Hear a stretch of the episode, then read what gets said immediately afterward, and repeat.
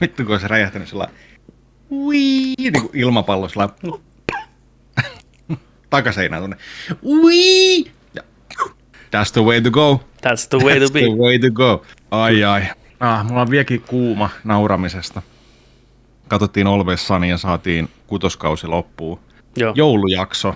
Mitä joulujakso. Tapahtui? 43 minuuttia, tupla pitkä jakso. Ja niin, siinä oli Charlien äiti oli vähän ottanut pukkia vastaan. Ai niin, joo, joo, joo. Mä menisin tukehtua mun jälkiruokaan, kun mä nauroin niin paljon. Ne on siellä ostoskeskuksella ja Charlie näkee sen joulupukin siellä. Lapset jonottaa sinne keskusaukiolla joulupukille. Sun äitis tykkäs siitä. Charlie menee ihan vitun sekaisin. Se lähtee ihan käsistä sen jakson. Se oli hyvä. Huhhuh, Charlie. Kuutoskausi, eli... Joo. Joo. Just oli Labourin hommia. Ja... Okei, okay, niin just. Joulujakso. Joo. Joo, jos mä väärin muistan, niin se joulujakso on alun perin jo aikaisemmin kuvattu. Että se on eri paikassa Disney Plusalla, kun se oikeasti on tullut. Mä ihmettelin, koska laatu laski. Juu, se on vanhempi jakso oikeasti. Se, mä mietin kanssa, koska mä ihmettelin, että miksi tää pufferoittiekko sitä niinku. Se kutoskausi on jo HD. Niin. 2010. Aivan. Niin, se oli jännä. Mä pistin uudestaan, että hei, jos tää lähtisi paremmin, kokeillaan. No mennään tällä. Aa, se on se. Joo. Koska itse asiassa tästä mun piti kysyä. Tää on off topic showsta nyt kumminkin. Joo. Siis niin kuin... Siellä tuli jakso kutoskauden lopussa, mikä tuntui tosi oudolle, koska ne tapahtumat ei jatkunut siitä edellistä jaksosta. Eli siinä tuli sellainen tilanne, kun Charlie äänestettiin ulos niiden jengistä. Joo. Ja sitten ne meni sitä yhtä vanhaa tyyppiä pyytään takaisin niiden jengiä, piti siellä seremoniat ja kaikkia, teki sen neliapilasormukseen, halkas 4 osaa ja näin. Ja sitten toi otti nokkiinsa siitä Charlie pahasti ja siitä tuli talonmies ja se oli sillä, että ei, mä en enää, mä oon nyt talonmies. Meni sinne kouluun luutuun lattia. Seuraavassa jaksossa kaikki oli vaan niin kuin niin kuin uudelleen tai niin kuin palattiin siihen samaan. Jatkettiin vaan niin kuin, oltiin baarissa taas ja näin. Mm. Ja sitten samassa jaksossa oli outo, kun noita oli jotain, puhuttiin niinku bridge gangista. Tyypit, jotka asuu sillan alla, kenen kanssa Frankki hengaa. Ketä ne oli? Niitä oli näytetty. Ei ollut ikinä oltu missään sillan alla. Ja ne oli mukana siellä vaan niinku, siellä oli joku ihme hengauspileet siellä, missä ne kävi kysyä niitä sinne yllätysjuhliin. Kyllä. Mistä tää johtuu? Siitä puuttuu jaksovälistä. Niin, me oltiin ihan varmoja. Me tarkastettiin joku 2-3 kertaa, että mikä meiltä on jäänyt välistä. Mm. Että ei oo. Ja sit mulle tuli myöhemmin nyt flashback sitten. Mä sanoin, hei, joku foorumilla puhu Discordissa siitä, että jonkun sarjan jaksot on sekaisin. Onks ne olveissaan? Tässä tapauksessa kyse on sensuurista. Elikkä ne jaksot on... Oli vähän oudon tyylisiä jaksoja meidän jo. Siinä on muutama jakso koko sarjasta poistettu Disney Plusan kautta ja Hulun kautta, mitä nykyään enää ei saa, koska niissä on semmoista materiaalia, että se ei oikein sovellu. Ne muun muassa vetää kunnon blackfaceit naamalle, tiedäkö, näyttelee tummaihosia. Ne muun muassa tekee tappavan aseen kuvaa uudestaan jatkosan tappavan aseen. Ne on puhunut siitä, että ne on tehnyt tappavan aseen vitosen, että se on hyvä, että ne vaihtoi rooleja kesken elokuvan vaan. Se löytyy se netistä se jakso, se on ihan saatana hyvä. Mä muistan, kuka niistä näyttelee mörtaukkia, mutta vittu repesiksi tulee blackface sieltä. Okei, tämä selittää paljon, koska se tuntuu jotenkin todella oudolle, että miksi yhtäkkiä vaan asia palasi niin kun yleensä niissä on aina se jatkumo ja korjataan asia, jos on. Jep, ja kaikkeen aina palata. Noniin, eli paljon sieltä puuttuu yksi jakso. Mun mielestä se puuttuu 2 tai 3 jaksoa. Muistan, on kuvannut muutamankin tappavan aseen jo. Ja sitten on jotain muitakin tämmöisiä Joo, niin ne riittyy näihin kaikki, että ne vetää vähän mustaa naamaa siellä. Joo. Ymmärtää tämän. Joo. Nykypäivänä ei soveliasta. Mun on pakko raportoida tämä. Oota ihan hetki. Joo. Noniin. Back with the show. Joo. Ai vitsi. Huh. Okei, mun mielestä 7-kausi on sitten se, mistä rupeaa oikeasti lähteen se meininki ihan lapasesta. Vai oliko ne 6-kaudella jo ekassa jaksossa New Jerseyssä? Tuolla niin kuin... Kuulemma lähtee Jersey Shorelle, joo. Se on. Siinä on muutama semmoinen vitu leikkaus, että ei jumalauta. Joo. Nyt rupeatte pääseen sinne kultakausille. Ai vitsi. Juu. Laivajakso tuli, joo. Se on legenda. Se on legendaarinen, joo. So. Siinä rupeaa tulemaan niitä Deniksen psykooseja pikkusen pihalle. Okei. Okay. Joo, siinä aikamoinen kaveri. Mun lempikohtia tähän mennessä on ollut, millä mä oon ehkä nauranut eniten, on jakso Dennis System, joo, missä Deniksellä on tää pettämätön Dennis System, millä se pokaa naiset ja tekee itsestään näille naisille sellaisen, niin kuin, mikä riable. Joo. Luotettavan, tai siis sellainen, niin kuin, että ne tarvitsee sitä, tarvittavan.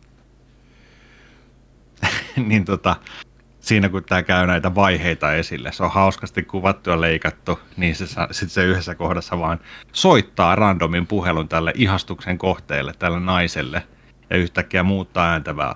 You're gonna die today, bitch. Kuka vittu soittaa? Mä kuolen tänään. Mä tarviin sua, mutta tapaileva poikaystävä. You're gonna die tonight, bitch. Joo, tässä kohtaa ne rupeaa sitten vetämään kaikki nämä hahmot sillai astetta kovemmalle tasolle, että Denisin ne psykopaattiset puolet rupeaa tulemaan esille enemmän. Ja jossain vaiheessa se on niin jäätäviä. Löytyy netistä YouTube-väärällä semmoisia videoita, missä on kerätty kaikki ne sen raivarit ja sekoilut yhteen pötköön, mistä se on lähtenyt ja missä se on nykyään. Ei jumalata siellä hyviä juttuja. Okei. Ai että. On toi oli kans, Frankki kans heitti aika hyvä sanoi, että ne yritti sitä jouluhenkeä näyttää sillä, että tossa on sun tulevaisuus, tossa on sun hauta, sun ex-vaimon vieressä on sun hauta, tossa on sun tulevaisuus. Sano, että ei se on mun tulevaisuus. En mä halua, että mua haudataan arkkuun. Kun mä kuolen, heittäkää mut roskikseen. Niin, se on straight to garbage.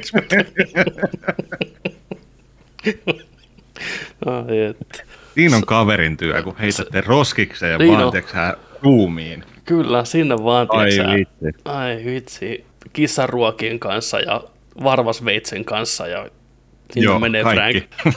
se on hyvä se kissahomma. Voin alkaa maukua. Niin, äkkiä teksä tajutaan jo pois vittu hiljaisuutta. Se on kanssa ihan tajuton. Äkkiä. Ai että tervetuloa tosiaan kaikille Suomen viralliseen It's Always Sunny in Philadelphia podcastiin. Hosteina toimii Joni McVaittinen ja Petteri Franki Alberg. Kyllä, samat äijät. Ai vitsi. Aliakset paikalla. Uusi vuosi, uudet kujeet. Yes. Yeah. Vuosi edessä, vanha takana. Me ajateltiin ollaan pitkällä jo. Siis nythän ollaan tosi pitkällä jo, siis oikeasti. Hyvää vauhtia, ihan just on kesä. Kesä haisee jo, näkyy jo horisontissa ja... Näin. Mä ajattelin tehdä tämmöinen perinteinen, klassinen, jopa kliseinen ensimmäinen jakso, että mitäs kaikkea herkkua tänä vuonna on tulossa, koska tänä vuonna on tulossa ihan hirveästi kaikkea herkkua. Siellä on pelirintamalla ja leffapuolella tosi kovaa settiä, kuten viime vuonnakin, mutta tämä vuosi saattaa olla karvan verran parempi, ainakin pelien puolella ehkä. Mitä mieltä? Ehkä. Ja näkö kovaa settiä tulossa kyllä, että...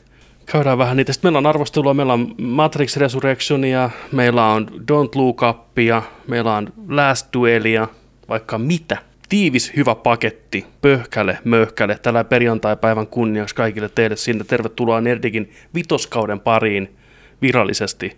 Vähän on mennyt aika nopeeta. 5. kaudesta ja puhutaan niin kuin 4 vuotta mennyt. Tässä niin kuin tuntuu, että puhuttaisiin kuukausista, niin kuin kyllä. Hujahtanut vaan. Joo, meillä on vielä vähän matkaa tonne Always Sunnyn numeroihin, mutta kyllä me perässä tullaan. Juu, ei tässä niinku. Ne just me otetaan varmaan kohta kiinni näitä tunnetuimpia suomalaisia peliaiheisia, ainakin jaksojen määrässä podcasteja kohtaan, aika lujaa vauhtia. Kyllä me ruvataan, sieltä tulee, näkyy melkeäläiset jo siellä perävalossa ja peräpeileissä, kun vedetään Forest Campina perässä. Niin on. Tulossa ollaan. Joo, Always Sunny itse asiassa just jatkettiin 4 kautta tulee ainakin vielä. Elikkä, tulee vai? Joo, eli 19 kautta. 20 kautta kaiken kaikkiaan. Niin. Aika jees. Kuinka suosittu sarja se on oikeasti niin maailma? Se ei ole kovin suosittu, tai katsojaluvut ei ole mikään superisot, mutta fanipohja on niin kuin tosi tiivis ja niin kuin fanaattinen, plus ne tekee sen aika halvalla. Siinä suhteessa, että ne on niin kuin, tiedätkö, näin vapaat kädet ja ne tuottaa sen pienellä porukalla, niin se on se syy, minkä takia se on vielä voimissaan. Et se on vähän semmoinen unohdettu äpärä lapsi. Toi Charlie Day jossain talkshowssa sanoikin, että hän ei ole varma, että tietääkö TV-kanava, että he edelleen tekee tätä sarjaa. Et se voi olla, että... Niin. Ei ole puhelin soinut. Mutta joo, ne joskus parikymppisinä pisti rahaa kasaan ja hommas videokamera ja kuvasi pilotin, minkä ne oli kirjoittanut ja kauppasi sitten eteenpäin sitä ja sai 1. kauden väsättyä ja siinä vaiheessa studio sanoi, että tätä ei hirveästi katsella, että me tarvitaan 2. kaudelle starpa. Nyt tarvitaan joku starpa paikalle ja ne sai sitten Danny DeViton siihen mukaan ja sitä kautta taas saatiin lisää voimaa siihen ja sitten rupesi löytämään niin kuin itsensä ja äänensä se sarja paremmin. Mitenköhän ne on saanut DeViton siihen? En mä tiedä yhtään, mä en sitä tarinaa muista, joku agentti tunsi toiseen ja kysyi, että onko kiinnostunut ja DeVito oli sitten ja näin. On se kyllä huikea tarina. On, se sopii kyllä niin hyvin siihen.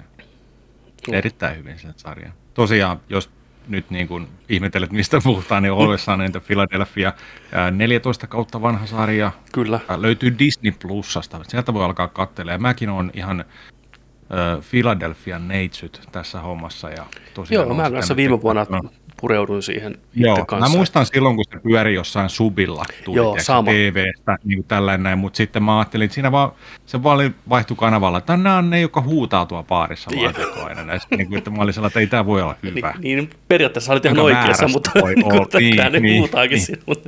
Niin, mutta joo, tiedän tarkoitan, että joo, ei se. Se on niin paljon enemmän sitten kuitenkin.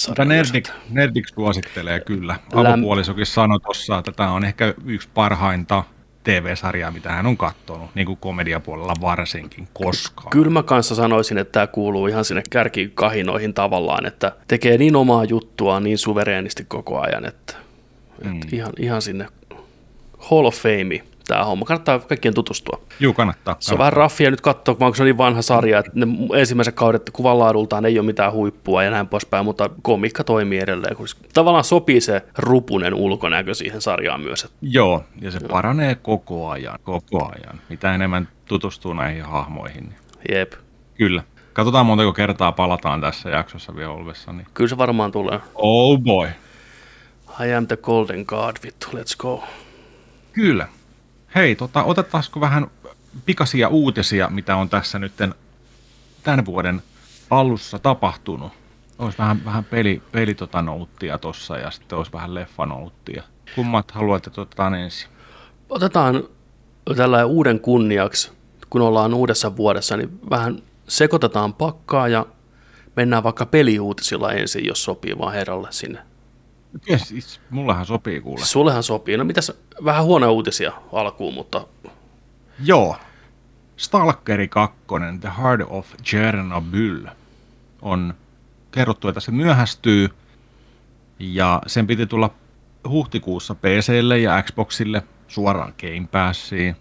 E3:lla taidettiin näyttää viimeksi siitä aika mehukasta videoa, ja pitkään ollut tekeillä. Mutta huhtikuussa ei päästä stalkeroimaan, vaan seuraava julkaisuajan kohta joulukuun 8. Aikamoinen viivytys, mutta ei tavallaan tullut yllätyksenä. Eikö tämä näytetty viime vuoden E3-messuilla? ensimmäiset trailerit. Peli on ollut kuitenkin kehityksessä aika kauan, eikä mitään sen jälkeen. Ihan ollut media blackoutti, niin olisi ollut outoa, jos olisi yhtäkkiä rummutettu huhtikuulle pihalle. Ois se joo. Siellä tuli se nuotiovideo. Nuotiovideo, missä ne kertoi tarinoita, oli siellä yöllä siellä nuotiolla. Mutta hyvä näin, mun mielestä ainakin. Mä oon samaa mieltä, ihan loistava valinta. Me tarvitaan pelejä ympäri vuoden ja todennäköisesti mulla on kutina, että tämä siirtyy kyllä vielä ensi vuodelle. Tämä on semmoinen tapaus, että tämä on vähän Dying Light 2 meininkiä mun mielestä. Tai olettaisin, että tämä tulee vielä siirtyä. Ja nyt kun Microsoft on todistanut sen, että ne uskaltaa ja viittii ja haluaa siirtää pelejä, jos tarvis on. Että jos ne haluankin siirtää, niin on mikään ongelma siirtää Stalkeria myös. Joo. Hyvä pointti muuten. Hyvä pointti. Se tulee, kun se tulee. Meillä on pelattavaa ihan helvetisti. Kyllä. Sitten oli, tuosta hypätään tuohon Dying Lightiin, mitä oli uutisoitu kanssa tällä viikolla, kun siitä mainittit just sopivasti, niin Dying Light 2 kokonaan overall-ajaksi on sanottu, että 500 tuntia kestää pelata se. Ja kun yleensä jengi, tiedätkö, on sillain, että jos ei ole pelikästä 100 tuntia open worldi, niin en varmaan laita 60 tähän itkeminen, että tämän pitää kestää ainakin 100 tuntia tämän peli. Niin nyt kun tarjotaan 500 tuntia, niin se on liikaa. Alettiin itkeen siitä. Ei. Too much, tiedätkö? No, nämä on joutunut nyt sitten vastaan tähän uudestaan, selkeyttämään tätä juttua. Hyvä, koska se oli mun kysymys, mitä tarkoittaa 500 tuntia? Mitä tarkoittaa niin. 500 tuntia? Eli se alkuperäinen oli sillä, että kokonaan, että joudut käyttämään 500 tuntia, että päästään kokonaan läpi. Mutta totta kai se kattaa kaikki niin kuin noi sivutehtävät ja kaikki statsit ja kaikki, ihan kaikki. Niin kuin. Mutta nyt tosiaan on sillain, että esimerkiksi Pelaajalehden sivulla on kirjoitettu hyvin siitä, että Dying Light 2 päätarinan läpipelu kerrotaan ottavan noin 20 tuntia, eli story on siinä. Kaikki ne sivutehtävineen pelin pitäisi olla kahlattu läpi noin 80 tunnissa, mikä on erittäin paljon sekin. Mutta 500 tuntia pelin saa upottamaan siinä tapauksessa, että koluaa päätarinan sivutehtävien lisäksi läpi pelin kaikki mahdolliset loppuratkaisut, koko kartan, kaikki vuoropuhelut ja etsii joka ikisen keräilyesineen. Ja näitä esineitä on varmaan aika paljon. Joo, okei. Okay. Ja noita puhutaan tästä, niin kuin, jos puhutaan useastakin lopusta, niin sä joudut vetämään New Game Plusalla monta pelikertaakin ja näin. Flowlle sinne vaan. Hyvää platinaa. Hyvää platinaa, Flow. Onneksi olkoon. Flow on niille, joka ei tiedä, niin meidän Discordista nerdikin ystävä, joka vetää platinan pelistä kuin pelistä vaikka väkisin. Suomalaisella sisulla. Jokaisesta PS5-pelistä, mitä hän pelaa, niin hän ottaa platinan. Siellä on Demon Soulsit väännetty ja kaikki väännetty. Ja siis sitä huikea seurata tuolla kaverin progressioa, se paneutuminen ja työ, mitä se näkee. Tuore isä vielä kaiken lisäksi. Työssä käyvä ihminen. Et miettikää, jos täällä on tekosyitä, niin se kaveri on töissä, tuore isä, veti tänään kunnon fillarilenki, ja silti se vetää platinaa peleistä. Nukkuuko tämä? Niin. Mikä niin kone? Niin. No. Tervetuloa Flow Showhun. Eli tämä homma on nyt oikeasti, miettikää nyt, äijä ei ollut ikinä pelannut Souls-like, Demon Soulsia tai Dark Soulsia. Se pelasi nytten ennen Elden Ringiä, hyppäsi, pisti niin kuin Souls-saapaat jalkaa haalari päälle, näin, ja pelasi Dark Soulsin PS5:lla, mitä se oli 6 kertaa läpi, että se sai sen platinan sieltä. Ihan kylmiltään. Miettikää ihmiset, Souls-peli kylmiltään 6 kertaa läpi platina. Ja oli sillä, että koska se Elden Ringi tulee. Niin, no, koska pääsee töihin oikein kunnolla, ei, koska tämä loppuu niin. Tämä. Ei tunnu miltään. Dying Light 2, 500 tuntia. Antaa tulla vittu. Flow hoitaa. Se on huikeeta. Kaveri on pelannut Resident Evil 8 läpi varmaan. No yli 8 kertaa varmaan tässä kohtaa. Se muistaa sen unissaan silmät kiinni väärinpäin veden alla sokkona. Ei voi muuta kuin... Ei, flow. Kun sä pääset siihen flowhun, tiedätkö? Ei se, nimenomaan. Näin se menee. Ei muuta kuin respektia. 500 tuntia. On. Tuo oli vähän outo fleksi kyllä toi 500 tuntia, kun pisti sen tavallaan... Että jos joo. haluaa tehdä varmaksi, että mä en aika peliä ostaa, niin kertokaa, että se kestää 500 tuntia, ei vittu, ei pysty. Joo, pikku kynnys.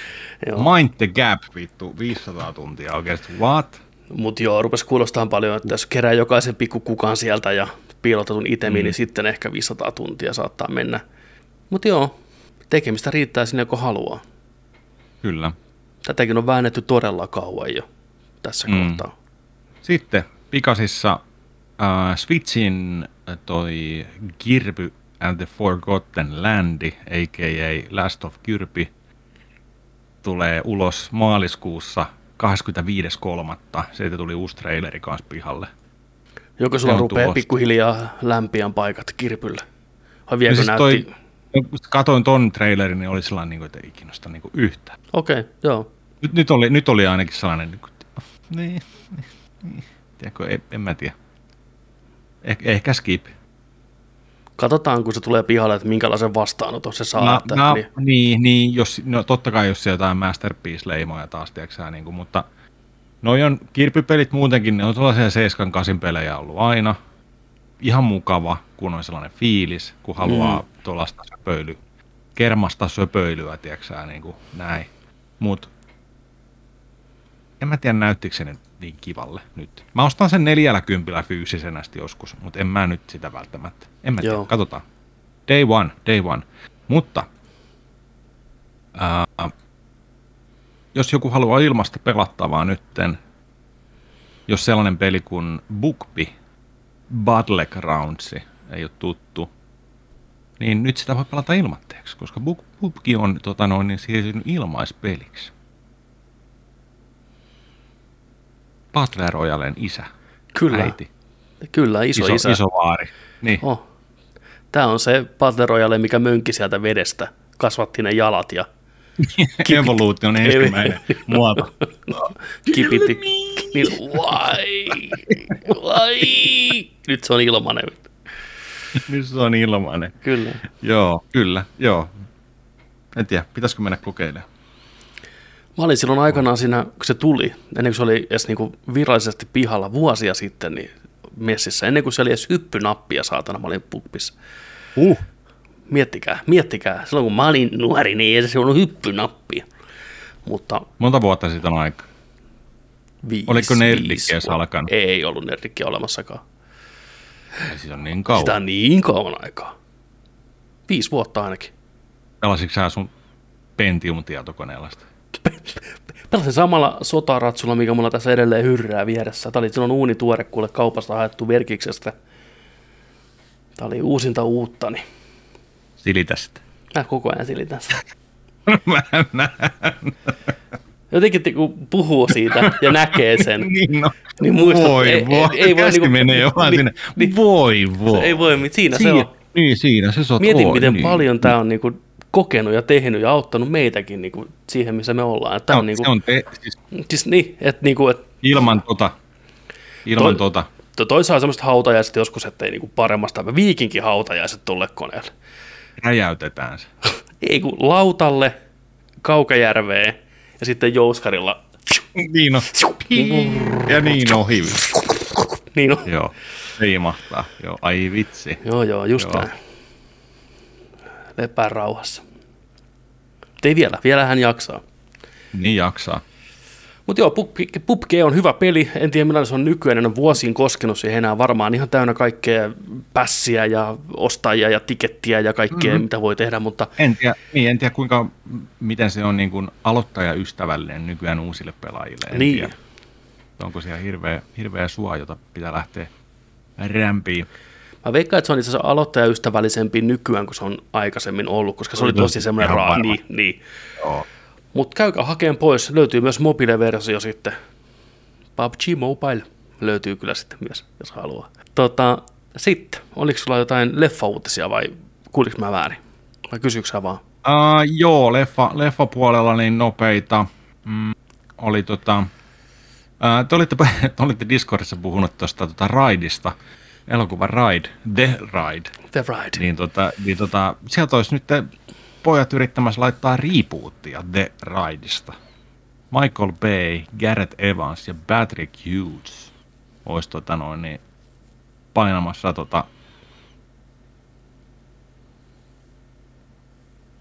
Raidia synnyttää kolmisteen siellä. Ai The Raid, reboot. Nyt jo reboot. Ja miksi reboot? 2 elokuvaa tullut pihalle. Toinen 2010 ja toinen 2014.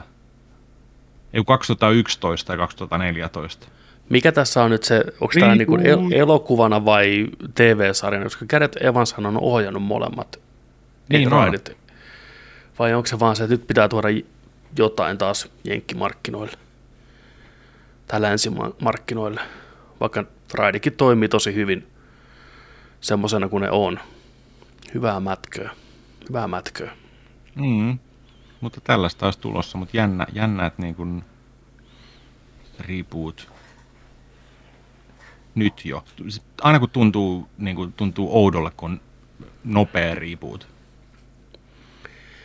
Niin, toisaalta mä tiedän. Toisaalta Spider-Manista esimerkiksi ei tuntunut oudolle. Ja miten esimerkiksi noissa kauhuleffoissa Ringut ja tommot, että kuinka nopeasti ne tehtiin jenkkiversiot? Eikö se aika tullut nopeasti silloin aikanaan 2000-luvun alussa?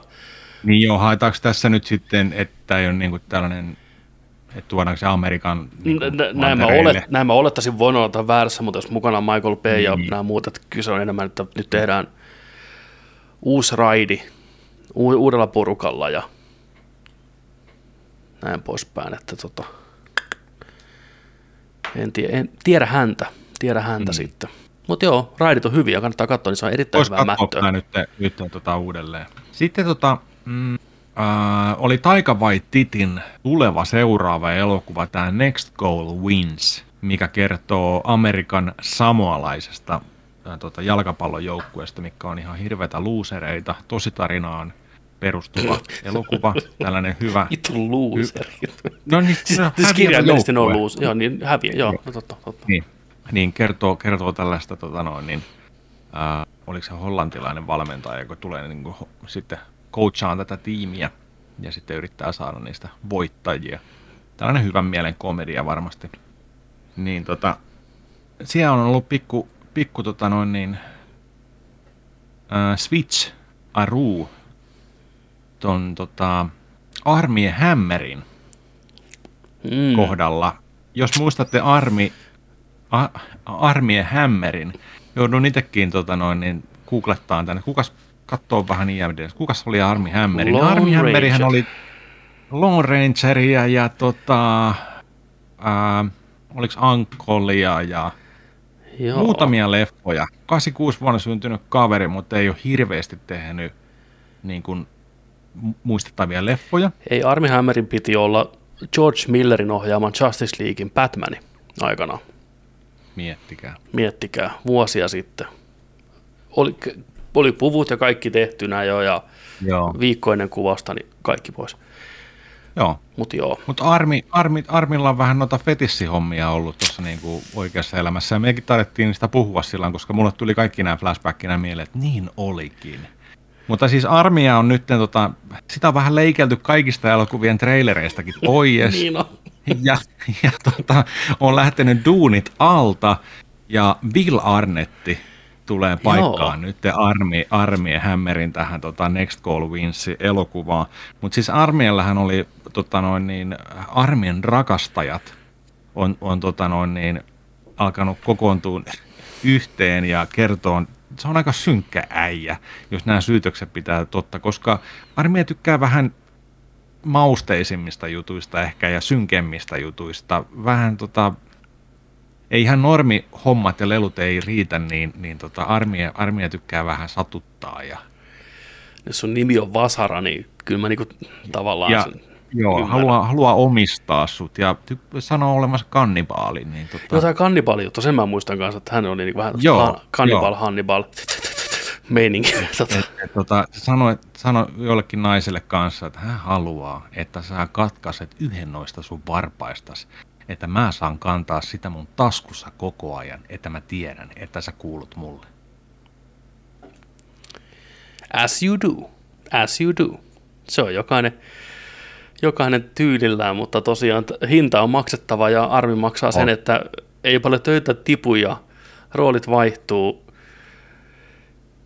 Joo, mutta siis voitte mennä googlettaan, minkälaisia viestejä on tullut julkisuuteen näiltä naisilta, mitä niin kuin väitetään armien lähettäneen, niin nämä on aika synkkää kamaa. En edes viitti lukea noita tuossa, olin aika hämmästynyt. Toihan on tässä kohtaa siinä mielessä hyvä, että ne pystyy vaihtamaan armin tuohon leffaan, ja mä oon onnellinen Will Arnettin puolesta, jonka leffaura koskaan ei ole lähtenyt sillä tavalla liitoon. Et paljon tehnyt hyvää komediasarjaa ja Batmanin äänenä, totta kai Lego Batmanina, ja on hyvä podcasti ja kaikki tällainen. Legenda-koomikko äijä ei siinä mitään. Kiva nähdä, että pääsee leffaan, varmasti toimii Taikan kanssa tosi hyvin yhteen, näkisin. Mutta huonommin on tilanne Kenneth Branaghilla, joka on ohjannut tuon Murha Niilillä. Jatko-osaa tällä Murha Oriental Expressillä. Leffa tulee vihdoinkin nyt pihalle, ja Armie Hammerilla on erittäin iso rooli siinä elokuvassa. Ja ne on joutunut trailerissa leikkaamaan sen pois, ja ei vittu mikä shit show oikeasti. Joo. Sitä ei... Mietin nyt, Hammeri on siellä ollut studion kahvitteluhuoneessa. Mitäs Armie, onko jotain juttuja, mitä meidän vielä pitäisi tietää, että... Ei tässä mitään. Joo, ei mitään. Lähdetään kuvaan Niiliä vaan. Kaikki on ok. Hampaan välissä joku, pikku varmasti. Ei mitään. Mitäs meillä on tuolla buffetissa? Armie. Hammer. Miksi? Oi vitsi. Onneksi ei koskaan näytellyt Batmania. Ei joo, ei siis joo. Huhhuh. Oi jumalista. Joo. Lone Ranger. Todella kyllä. Lone tästä eteenpäin. Batmanista puheen ollen. Kerro mulle. Vielä yksi leffa viikon uutinen. Viikon Batmani. Yes. Kind of. No. Siellä on Batgirlia kuvattu nytten tuolla Glasgow'ssa. Joo, okay. Skotlannista. Mä oon sen veikannut, jotenkin tuli heti ekana mieleen, että toi Kanada, missä kuvataan kaikki toimintaleffat nykyään, mutta okei, Glasgow. Joo, ei, Glasgow. No. Siellä on, on ollut Batgirlin kuvauksia menossa, ja nythän on ollut siitä puhetta, että hetkinen, Batgirl, J.K. Simmons on sen isä, eli Commissioner Gordon, joo. Ja Brendan Fraser on Firefly. Joo. Se on se setup. Mä en muista kuka tää. Tää oli tuossa jossain tanssimusikaaleissa näin, tää Batgirlin näyttelijä. Joo, suhteellisen tuore kasvo. Joo, on. Oliko se siinä In the Heightsissa? Onko semmoinen nimellä leffa? Mä oon katsonut sellaista leffaa kuin In the Heights, mikä oli ihan aika hyvä. Löytyy HBO Maxilta. Olisiko se ollut siinä? Anyways, joo kuitenkin. Noniin. Joo. Mä en nyt muista hänen nimeä, se tässä uutisessa. Se oli toisessa, koska mun mielestä tämä oli mun mielestä kiinnostavampi tämä uutinen. No, anyway. Michael Keaton tekee toisen Batman-elokuva cameon tulevassa The Flash-elokuvassa, missä on myös cameona toi Ben Affleckin Batmani. Kyllä, siinä. Joo, eli viimeisen kerran. Joo, eli 2 Batmania tullaan näkemään Flash-elokuvassa. Ja nyt on myös selvillä se, että Michael Keaton myös on Batmani tässä Batgirl-elokuvassa, mikä tulee HBO Maxille. Ehkä jo tämän vuoden puolella tai ensi vuoden alussa.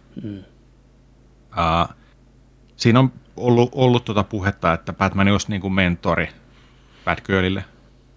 Aika selkeä. Kaikki gadgetit, kaikki opettaa vähän juttuja sun muuta. Niin täällä on tällainen kuva,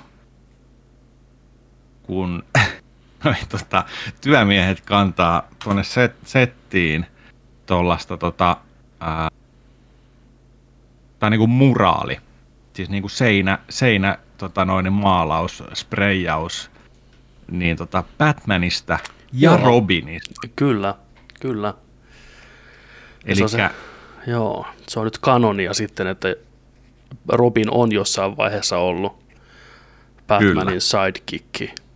Et onko tämä just sitten, että tullaanko me näkeen tai kuuleen tässä elokuvasta Robinista, puhuuko Batman esimerkiksi Robinista, kun se opettaa Batgirliä, että tee näin, muista tehdä näin, ettei sulle käy niin kuin Robinille esimerkiksi, tälle Robinille. Oliko ensimmäinen Robini taisi olla? En ole varma. Mutta siis kumminkin, niin toi näyttää vähän toi seinämaalaus just sellaiselta, että se on niinku tollainen niinku muistomaalaus. Joo, kyllä, nimenomaan. Eikö joo, on. Tulee vähän Jeesus-säteitä tuolta taustalta. Oh, ja tällainen. Et miten tämä ajallisesti tulee olemaan tässä Batgirl-elokuvassa, että onko se niinku muisto, kunnianosoitus, tapahtuma, onko Batman ikään enää sitten siellä, mitä tapahtuu. Mutta aika mielenkiintoinen. Tämä on mielenkiintoinen. Tässä on vähän tämmöinen onni-onnettomuudessa tilanne tapahtunut, kun mä oon ymmärtänyt niin, että alun perin Ben Affleckin piti olla tässä Batmanina, mutta sitten Affleck sanoi, että hän ei enää halua näytellä Batmania ollenkaan. Tämä Flash-elokuvan Batmanin rooli jää sitten viimetteeksi. Mutta niillä on onneksi Batmaneita hihat täynnä, niin ne voi ottaa kiittoni sitten siihen tilalle, koska pitää muistaa, että J.K. Simmonsin Gordoni on kuitenkin Affleckin universumista, ei Michael Keatonin universumista, niin väsääkö ne jotenkin Flash-elokuvassa, että Keatoni sitten tulee tavallaan siihen universumiin, tai hyppääkö Batgirli Ben Affleck Batman-universumista Keatonin maailmaa, vai miten ne tämän tuo yhteen, se on niillä vielä selvitettävänä. Mutta just tämä, että Robini on ollut joskus elossa ja näin, ja rupeaa kooliin uutta suojattia, niin tuntuu loogiselta ratkaisulta mun mielestä. Et varmasti se olisi ollut osa myös sitä alkuperäistä skriptiä, koska kyllähän niin kuin Justice Leaguessäkin näkyy edesmenneen Robinin puku siellä. Se on varmaan ollut alun pelinkin se idea, mutta hei mitään, hei, kiva nähdä Keatonia lisää Batmanin roolissa, ja Affleck on ihan ok, että hän tekee muita hommia sitten. Ja toikin on tosi hyvä, nyt mielenkiintoinen tilaisuus niin kuin DC:lle tuoda sitten Robinista oma elokuva tai minisarja tai jotain. Kertoo niistä ajoista, kun niin kuin näiden aikojen väliin menneen ja tämän ajan väliin just, että kun nyt sinne voidaan viitata paljon. Mutta sitten, että voidaankin kertoa se tarina sieltä ja tämän niin kuin, aika hyvä tilanne. Joitakin naurattaa tämä, kun nämä työmiehet liivi päällä kantaa. Joo, täällä ei mitään nähtävää. Äkkiä tästä vaan. Ei valokuvia, ei valokuvia. Niin, älkää nyt, come on. Ei viitti jotain kangasta pistää siihen päälle, tai ei mitään. Nopeasti vielä tästä, nämä on aika raha. Toinen Batman-uutinen nopea, virallisesti The Batman-elokuva, mikä tulee maaliskuussa pihalle, niin ikäraja vahvistettu, eli PG-13, kuten varmasti kaikki osas jo olettaa. Sen verran iso leffa kuitenkin kyseessä, että ei ne viitti jättää rahoja pöydälle ja edes niinku läpällä pistää sitä rated R, eli K-16 elokuvaksi sitten kuitenkaan. Mutta ihan ymmärrettävä. Ihan ymmärrettävä, ja Batman toimii PG-13, kaikki Nolanin Batmanit on PG-13, ja kaikki Batmanit varmaan itse asiassa on PG-13. Batman Robin on jopa PG. Toi varmaan rated X toi Batman ja Robin. Pitäisi olla ainakin. Myrkyn kuva siinä kannessa. Miksei Val Kilmeria tai Josh Clooneyn Batmania tuoda mihinkään? Älä sano. No Kilmeri on sen verran huono hapessa sen syöpänsä kanssa. Kyllä. Ja klooni on varmaan sitten taas niin jotenkin omissa maailmoissaan, että ei enää hirveästi kiinnosta. Mutta tuokaa toi O'Donnellin Robini takas ja Silverstonein Batgirli, saatanan pelkurit. Ja Uma Thurmanin Poison Ivy. Ei vaan itse siis oikeasti Poison Ivy olisi kiva nähdä Batgirlissä. Mä toivon, että Poison Ivy on niin hyvä hahmo, hyvin käytettynä. Se ei, koska tuskin Harley Quinn -elokuvia välttämättä tulee ihan heti lisää. Siinähän se olisi ollut totta kai luonnollinen, mutta Batgirlinkin käy. Ja mä näkisin heti Firefly ja Poison Ivyn taistelevan keskenään. Mieti, kun se polttaa niitä kasveja, tiedätkö? No, tällainen näistä. Ulistaa sitä vittu lonkeroilla sitä Fireflyta, heittelee sitä seinille vittu. Joo, vittu, let's fucking go. Kyllä. Semmotteet. Semmoset uutiset tältä viikolta. Siinä. Olkaa hyvä. Kiitos oikein paljon. Hyvät nopeat uutiset oli kyllä, täytyy myöntää. Katsotaanko sitten vähän, mitäs elluja tänä vuonna on tulossa tuollain niin kuin pitkin vuotta. Katsotaas. Pandemia rullaa ja pyörii, mutta siitä huolimatta leffoja tehdään ja julkaistaan kahta kauheammin. Ja täällä on esim. Polygon listannut huolella. Mennään vähän sellainen niin kuin pick and choose meiningillä, että mikä kiinnostaa ja mikä vaikuttaa mielenkiintoiselta. Ei nyt käydä jokaista läpi, täällä on tosiaan hirveä lista näitä, mutta poimitaan. Mennään siellä vaikka vuoron perään tuosta vähän, mitä voisi olla. Joo. Saanko ottaa heti kärkeen tuosta? Saat ottaa. Herra hyvä ja ottaa ja kastaa. Mä otan tuon Screamin tuosta heti. Scream, kyllä. Scream jatkuu. Halusit tai et. Niin. Huusit tai et. Mutta niin, joo, kyllä. Tää kiinnostelisi. Mä ajattelin, että vois katsoa kaikki Screamit ennen tätä. Koska mä en muista nähneen niistä Scream 4, kun se en mäkään oo. Ykkösen, kakkosen ja kolmosen. Kaksi ensimmäistä käynyt teatterissa kattoon. Joo. Kolmonen jostain VHS:ltä, mutta nelonen ihan auki. Tämähän on saanut ihan kivoja arvosteluja tää. On. Sillä just ja sitten siellä oli ohjaaja, nyt katoin Emberellä kanssa oli ollut sitä, että please, älkää pilakko niitä spoilereita ja loppuratkaisuja muilta, että olkaa hiljaa. Niin oli vähän sellainen, että okei. Kuulostaa hyvältä. Screamhän on maskin alta löytyy. Aina ollut tosi semmoinen meta kauhuelokuva genreä kohtaan. Se oli siihen aikaan tosi mind-blowing juttu, kun leffossa puhuttiin muista leffoista ja kauhuelokuvien säännöistä. Mutta sitten Scream-leffat rupesivat tekemään vähän niin kuin myös itteensä parodiaa ja puhuu omista elokuvista, niin tämä vitonen on kai tosi vahvasti sitten just sitä niin tavallaan keskustelua elokuvien ulkopuolella tuotu tähän mukaan.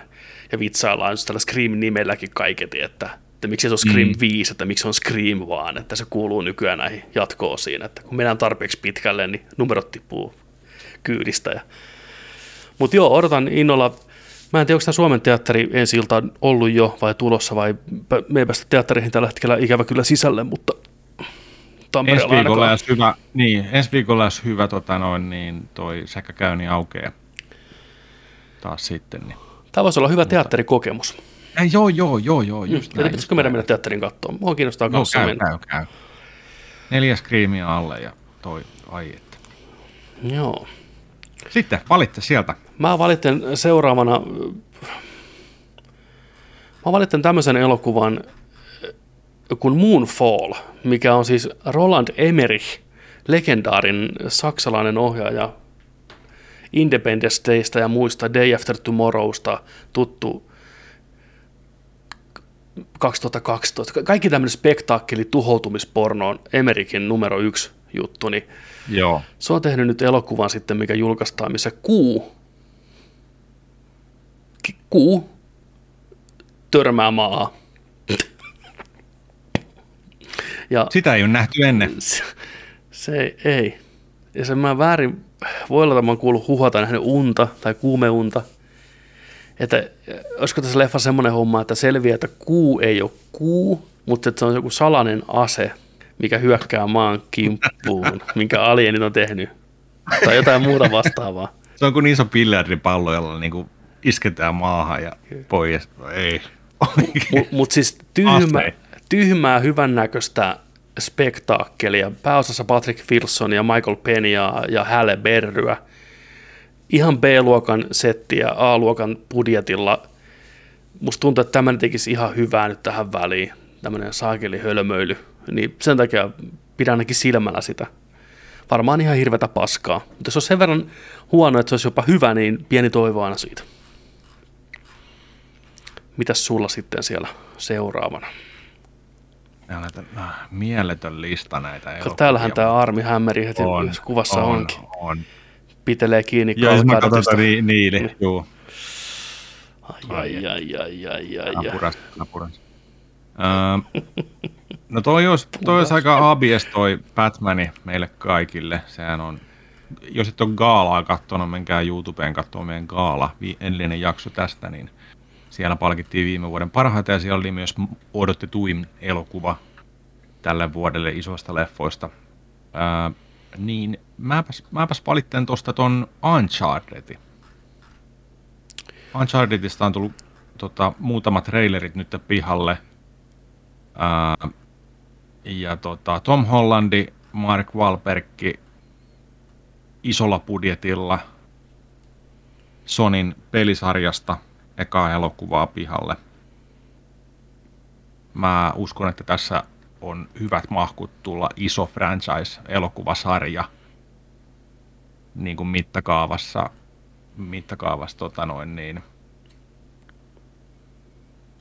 Fast and Furious kautta mitä muita tällaisia isoja blockbuster-sarjoja on. Se näyttää jotenkin siltä, siinä on kiva sellainen action fiilis, viihtyminen.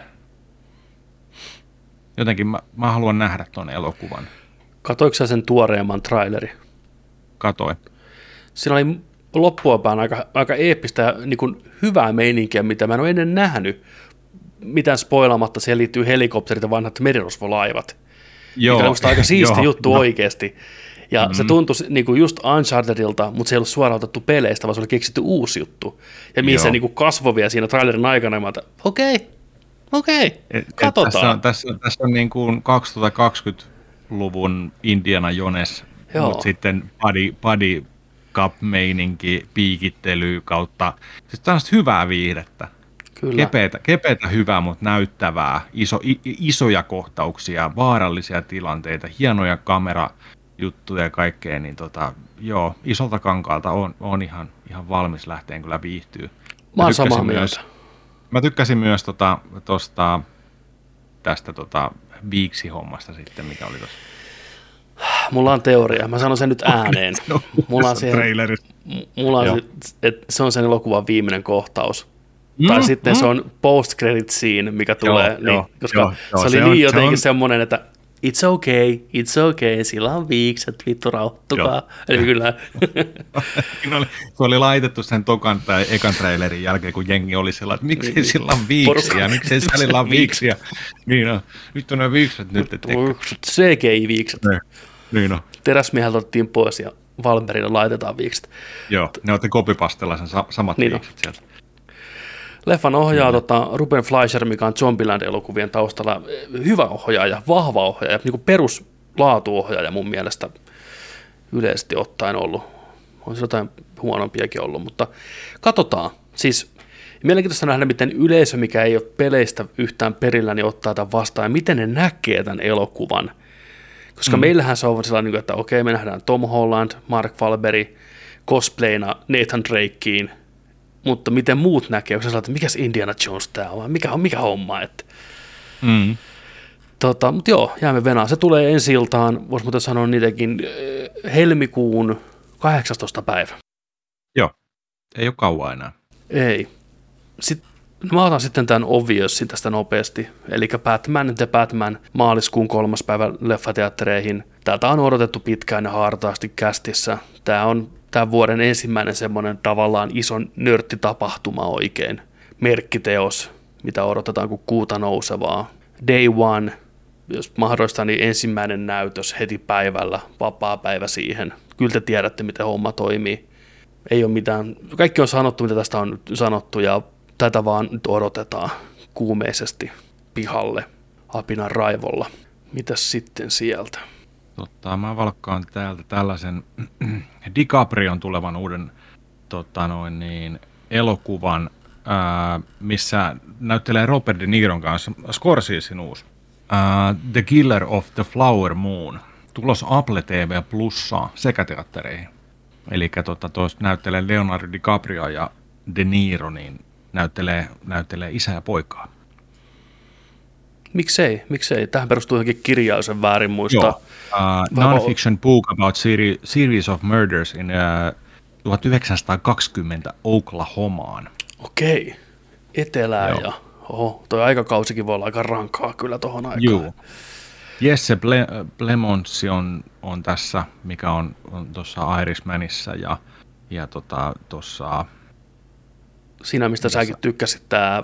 Se, missä meni Farkossa ja... Niin, Farkossa oli kakkoskaudella. Breaking Badissa ja... Joo, ja sitten tuossa I'm About Ending Things, mikä oli ihan loistava Netflixistä. Joo. Kyllä. Joo, se vaikuttaa hyvältä. Varsinkin kun niin kuin Leonardo DiCaprion elokuvia odottaa jokaisen sen roolisuorituksen takia nykyään. Viimeisimpänä Don't Look Up Netflixi, niin oli kyllä muutama niin vahva kohtaus, että oli kyllä. Puhutaan niistä kohta lisää, mutta just sellaisia, että harva näyttelijä saa tunteen sellaista niin uskottavasti. Kyllä, epätoivo oikein tuli läpi sieltä, mutta joo, puhutaan siitä tosiaan lisää. Ja Scorsese ohjaamassa, kova kästi, ei voi muuta odottaa kuin, että tosi kova. Ja budjetti tuossa on ihan älytön tuossa leffassa, se maksoi joku, mä tahtoisin sanoa... 200. Niin, joku 200 milliä, mikä on draamalle ihan järkyttävä määrä, mikä kertoo siitä, että siinä on sitten efektiä pistetty niihin maisemeihin ja lokaatioon ja puvustukseen, että productioniin ihan helvetisti, niin varmaan tosi oikein sinemaa, saatana, mitä halutaan. Niin, ei olla sitä sinemaa. Niin. Sinemasta puheen ollen mun seuraava valinta on viikinkielokuva The Northman. Robert Eggers, joka on ohjannut Witchin ja Lighthousein, kääntää katsensa Norjaan ja viikinkimeininkiin. Joo. Oli aika hyvän mielen näköinen elokuva. Se on semmoinen reipas koko perheen. Kaikki tulee iskään, viltin alle, suoraan suihkusta kipittää märillä jaloilla, näin. Vähän popparia siinä ja sitten vedetään porukkaa, piikki perseen kautta suusta ulos meininki. Viikin tulee. Oi kauhea. Kyseessä on siis ison budjetin Hamlet kautta Leijona kuningas, niin kuin tuolla Discordissakin ollaan puhuttu. Thrilleri, missä Alexander Skarsgård näyttelee nuorta viikinkiä, jonka isä tapetaan ja se lähdetään kostoretkelle.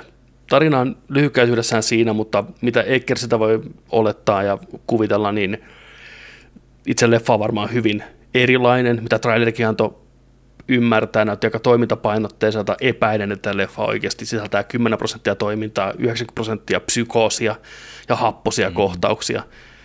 Kova kästi, Willem Dafoe, mikä on aivan loistava miehen tuossa Lighthouse-elokuvassa, Nicole Kidman, Anya Taylor-Joy, mikä on myös tuossa Witch-elokuvassa näytellyt, Ethan Hawke, vaikka mitä, niin ja Björkki vetää roolin pitkästä aikaa. Ei ole näytellyt elokuvassa sitten viimeksi kuin Dancer in the Dark, mikä tuli 90-luvulla muistaakseni, Lars von Trierin elokuva. Björkki. Se on kyllä happonen. Se on kyllä persona, vahva persona. Mutta joo, The Northman elokuva tulossa huhtikuussa pihalle. Varauksella voisin suostella kiinnostuneita käydä kattoon. Skarsgård on aika hyvässä hapessa tuossa kattoo kuvaa, niin salilla on käyty. Ne on revitty. Mitäs sulla sitten seuraavana siellä? Kyllä mä valitten Thorin Love and Thunderi ehdottomasti. Kyllä.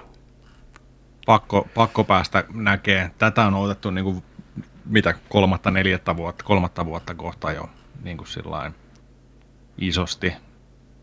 Päästään näkemään Natalia Portmanin Lady Thorina ja siis paljon hyviä juttuja. Kasarimeininkiä, kun on tollaista niinku soundtrack on varmaan huikee. Kyllä. Vaititi. Siis tää tulee olemaan kova. Ihan varmasti. Tää on ihan niinku tää on yksi niistä leffaista, jos sais näistä valita, että minkä haluaisit heti nähdä, niin kyllä Tori olisi yksi vaihtoehto heti niinku. Kyllä mä katsoisin ton Torin mieluummin ennen Screamia ja ennen Unchartediakin. Kyllä Thori on heti, siellä. Heti Batmanin jälkeen. Joo. Kyllä mä näkisin, että just Batman, Doctor Strange, Thori on aika hyvin siinä kolmantena listalla, neljäntenä. Näinkö muuten Doctor Strange Multiverse of Madnessin ton Vandan Evil Dead posteri? Vandan Evil Dead posterin en. Missä oli vanha Evil Dead kansi, mistä tulee vetään ton kurkusta alas. Hyvä idea. Vandallisia. Siis. Tosi jees. Seuraava leffa, mikä mulla nousee mieleen, mikä kiinnostaa, on tämmöinen kuin The Gray Man, mikä tulee Netflixiin loppuvuonna jossain vaiheessa. Kyseessä on siis Joe ja Anthony Russon, eli Marvelista tutun Infinity War, Endgame, Civil War-ohjaajien uusi elokuva, missä on pääosassa Ryan Gosling ja sitten itse Kapteeni Amerikka Chris Evans. Ja ne on kaksi agenttia, mitkä ottaa toisestaan matsia, tämmöinen 200 miljoonan taalan agenttitrilleri. Ja tämä kokoonpano, tämä kästi, tämä meininki, niin automaattisesti pakko katsoa, mitä sieltä tulee. Tämä kiinnostaa kyllä kovasti. Kyllä, kuulostaa hyvälle. The Gray Man. Vielä julkaisupäivää ei ole eikä mitään, mutta tänä vuonna pitäisi tulla. Uusi Hellraiserikin on tullut. Never Stop the Madness. Never Stop the Madness. Ja samoin kuin Madnessista puheen ollut, niin Texas Chainsaw Massacre. Massachusetts. Mon Massasuhevi. Massasuhe tulee niin. Texas Chainsaw Massasuhe. Jakson nimi siitä no. Niin tulee tonne Netflixiin suorilta. Ja se tulee nyt ihan kohta, missä se täällä oli tossa noin. Ensi kuun 18, kuukauden päästä. Kyllä, ja tämä on mitä ilmeisemmin jatko-osaa sille alkuperäiselle 70-luvun massasuheelle. Että se on se idea. Se on nyt trendinä. Toi Halloween teki ihan saman pari vuotta sitten ja jatkaa sillä linjalla. Sitten mä jätän sulle ton. Niin mä otan Pinocchio. Leffa, mikä on ollut niin kauan tekeillä, kun mä muistan, eri porukkaa yrittänyt moneen otteeseen. Robert Downey Juniorit ja kaikki vuosien aikana koettanut saada Pinocchio lähteen, Tom Hanksit ja Guillermo del Torot. Niin nyt sieltä sitten vihdoinkin on tulossa siis Robert Bob Zemeckis, eli mies, joka on ohjannut Forrest Gumpin ja Back to the Futuret ynnä muut, niin on saanut rahat kasaan ja vääntänyt sitten live action Pinocchion, ja pääosassa on Tom Hanks Geppettona ja tietokoneella tehty Pinocchio siinä kaverina. Saa nähdä. Tätä on kauan koitettu saada pihalle. Robert Zemeckis ei ole ollut mitenkään kovin hyvässä terässä viime vuosina. Viimeisimmät leffat on ollut lähes poikkeuksetta semmoista, kukaan ei edes tiedä niistä tai muista niitä. Ne ei ainakaan menestynyt yhtään teatterissa. Kaikki on ollut varmaan floppeja, niin tämä on vähän hit and miss meininki ollut nyt, niin katsotaan, josko Pinocchio sitten, mikä on tarinana legendaarinen ja helvetin järkyttävä, ikuiset traumat Pinokkiosta vieläkin. Ehkä taas on parantumisen aika kohdata tämä Tom Hanksin kanssa tämä CG-Pinocchio ja parantaa ne haavat lopulta. Mutta Disney Plus on tulossa loppuvuonna jossain vaiheessa. Kauhua koko perheelle. Sitten. Joo, mun viimeinen valinta, en tiedä minkä sä ajattelit, että mä valittin täältä, kun sä jätit mulle jonkun. Mikä se olisi ollut? Prey. Joo, oli mielessä, meinasin sanoa uusi Predatori. Joo. Mutta mä valkkaan The Flashi. Flash! Mä haluan päästä katsoa 89 Batman-kohtaukset. Niin mäkin. Ja katsoa vähän, että miten tää kaikki nyt niin kuin aikakaudet ja kaikki multiversumi, kaikki miten ja miten mennään eteenpäin. Mua kiinnostaa tämä kaikki. Varsinkin kun huhut kertoo vahvasti sitä nyt, että tämä Flash-elokuva pyyhkii Snyderversen pois kokonaan. Kuin paha uni, se katoaa, tuhkana tuulee. Ja mielenkiintoista nähdä myös, että miten Ezra onkohan The Strangler. Niin, onkohan siinä sellainen Ben Affleck Batman-kohtaus, kun sitten se lähtee tomuna, kato. Mm. Se pyyhkiytyy, niin se, sitä ei... Se, niin, se, ei. Se on... Ei, tiedätkö sä mikä se on? Se on se, kun Batman vihdoinkin huokaisee helpotuksesta ja kuolee pois. Se on se meemi, missä Ben Affleck seisoi isona ja pienenä, ihan helpottuneena siellä oven ulkopuolella. Tiedätkö se kuva? Ai, se huokaisee, leijuu pois. Se oli siinä. Se on siinä. Ai saatana, vittu. Ja lopputekstit, vittu. Haudan lepoon, Affleck.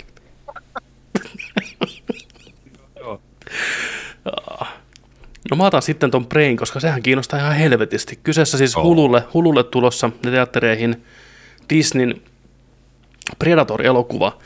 Ohjaajana Ten Cloverfield Laneista tuttu Dan Trachtenberg sijoittuu 1700-luvulle, missä tämmöinen Yhdysvaltojen alkuperäiskansan jäsen ottaa matsia Predatorin kanssa Prey-hengessä, jouskarilla ja meiningeillä. Helvetin hyvä idea, kuulostaa hyvältä, hyvä ohjaaja, jes. Paras niin kuin idea Predatoreille. Pitkään aikaa. Predator 1 jälkeen. Totta. Tyyli. Sitten totta kai Knives Out 2 ja Multiverse of Madness on nyt itsestäänselvyyksiä, totta kai kiinnostelee. Kyllä.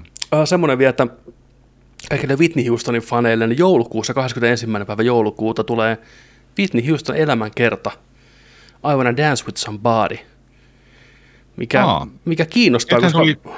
Niin, sano vaan. Nythän tuli myös se Houston elokuvakin. Ai niin kuin elokuva? Oliko se Whitney vai dokkari? Vai oliko se Houston? Siis kun mä en ole varma, että musta Whitneystä kyllä on tehty siis jotain tämmöisiä halvan budjetin elämänkerta leffoja suoraan telkkariin, TV-elokuvia ainakin taitaa olla. Mutta sitten oikein isolla rahalla tehty. Ja niin kuin tämmöinen ensimmäinen teatterilevitykseen kai, mitä on koskaan tehty, mikä on yllättävän outo, että näin kauan on kestänyt. Naomi Ackel näyttelee Whitneytä. Joku saattaa muistaa Naomin Star Wars Episode 9, missä hän oli pienessä roolissa, näytteli spoilereita Landon tytärtä, vastarinnan jäsentä. Mä muistan varmaan väärin. Viitistä ainakin muutama dokumentti, koska se on niitä sitten. Ja Avatar 2, uskokaa tai älkää hyvät naiset ja vauvat, niin Avatar 2 on tosiaan tulossa tänä vuonna joulukuun 16. päivä. Samana päivänä kuin Aquaman and the Lost Kingdom. Tuleeko Double Feature päivä? 2 leffaa, 1 päivä. 2 kuppia, 1 tyttö. Siis toi ainakin pitää sitten mennä siinä järjestyksessä, että Aquaman ja Avatar. Pystyykö Avatar 2 jälkeen katsomaan elokuvia enää samalla tavalla? Pystyykö Aquamanin jälkeen katsomaan elokuvia enää ikinä? Niin. Onko silmät irti? Niin. Ja sitten totta kai Black Panther Wakanda Forever. Mikä tämä elokuva on? Mikä sen tarina on? Miten tämä käsittelee kaikkea, mitä on tapahtunut oikeassa maailmassa? En tiedä yhtään, mutta se on Ryan Cooglerin homma ratkaista ja hän on käsikirjoittanut ja ohjannut niin kuin ensimmäisen. Ja paljon samaa kästiä palaa samoihin rooleihin, paitsi tietenkin Bosemani. Tämä on mielenkiintoinen projekti, että miten tämä tehdään, niin se tulee sitten marraskuussa pihalle. Mutta semmoittiin, siinä oli murto-osa tulevista isoista elokuvista, mitä meikäläistä odottaa. Paljon muutakin hyvää on kyllä luvassa. Toki puhutaan lähempänä sitten, aina kun leffa tulee pihalle näistä tarkemmin ja käsitellään, mutta tämmöinen kattaus vuonna 2022. Pistäkää meidät tuonne kommentteihin pikkusen, että mitä te otatte, mikä teillä niin kuin nousi tuossa listalla. Oliko jotain pienempää tai isompaa tai jotain muuta, mikä kiinnostelee. Sitten. Nyt kun ollaan leffat käyty, niin kai meidän pitäisi sitten noista peleistäkin puhua jonnin verran. No puhutaanhan konepeleistä. Konepeleistä? Mikäs täällä on? The biggest games coming 2022. Kyllä, IGN on tarjoillut meille hienon listan tässä, niin surutta käytetään heidän työtään hyväkseen. Täällä on listattuna järjestyksessä, mitä on tulossa. Tuossa on muutama skippi heti alkuun. Täällä on, mitäs sulle toi Pokemon Legends, Arceus? Tätähän ollaan toivottu. Open World. Sijoittuu ainakin Pokemon-maailman menneisyyteen. Se voi olla ainoa näistä Pokemoneista, mitä nyt esimerkiksi tuli noin Pearl ja Diamond, niin mä skippasin ne ihan täysin. Joo. Syystä, että tuli ainoa Pokemoni, mitä on nyt tullut pelattua niin kuin viime vuosina tällään niin kuin näistä remakeista, niin oli toi Let's Go Pikachu, mikä oli tehty sitten ton, oliko Pokemon Yellown päälle. Joo. Sehän oli ihan yksi yhteen sama peli, että oikein tänä päivänä niin pysty pelaamaan. Mut joo, tää näyttää sellaiselta monipuolisemmalta, siistimmältä, ja joo, tää voisi olla näistä sitten. Oliko tää nyt se Pokemoni, missä puhuttiin niin kuin vuosia sitten? Miettikää, Open World, no, Pokemon-peli, koska sellainen roolipeli. Onko nyt tää se? Ei tää ole vielä se. Tää on, niin. Tää on askel siihen suuntaan. Onko se vielä tekeillä? Kun sitä oli joskus puhetta, että se tulee. Nyt se tulee. Kyllä se sieltä tulee. Nyt ei vaan teknologia vielä ole siellä. Tässähän on, niin kuin IGNkin tässä kuvailee, tämä on semi-open world. Ja olihan siinä viimeksi isoja alueita, mitä pystyi, mikä oli tosi tylsiä. Mutta tässä nyt muuttuu just tämä, miten sä kohtaat ne Pokemonit siellä maailmassa, sä näet ne siellä maailmassa. Eli pikkuhiljaa jo. Nyt on ne kaksi elementtiä. Open worldi ja Pokemonit luonnossa. Mutta onko tämä kuitenkaan vielä ihan se, mitä kaikki kuvittelee päässään, eli se animaatiosarja, mutta pelinä, niin en mä usko, että tämä ihan vielä se on. Hei, mieti toi visio. 4K, animaatiosarja, framerate ihan mielettömän iso, Enkku tai Japsi alkuperäiset äänepuheet. Niin. Joku 1000 eri Pokemonia. Kaikki eri DLC-nä tulee uusia alueita. Open World. Let's fucking go. 5 vuotta siitä. Ongoing play. Jos Nintendo haluaisi vielä enemmän rahaa Pokemonista, niin julkaiskaa se kaikille alustoille. Antakaa just joku Ninokunin tai Tales of Arisein teknologia pyörittää Pokemon-peliä, niin let's fucking go! Niin, miettii.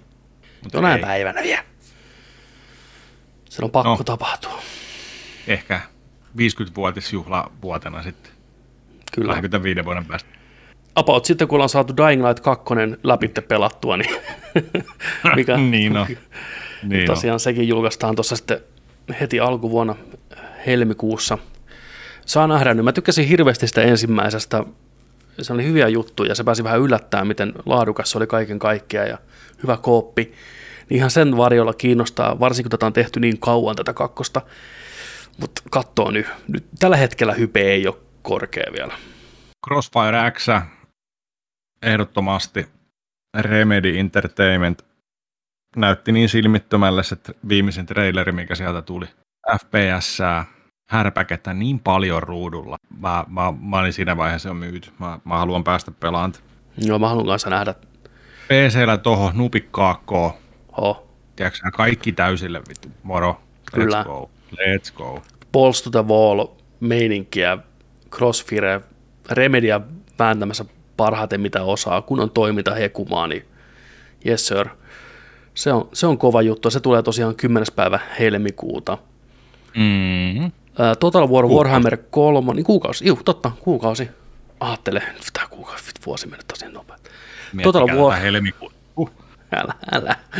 Warhammer 3, kaikille strategiapelin ystäville tulossa pihalle helmikuun 17. päivä PC:lle Game Passiin, jos en väärin muista, niin Day One. Juu.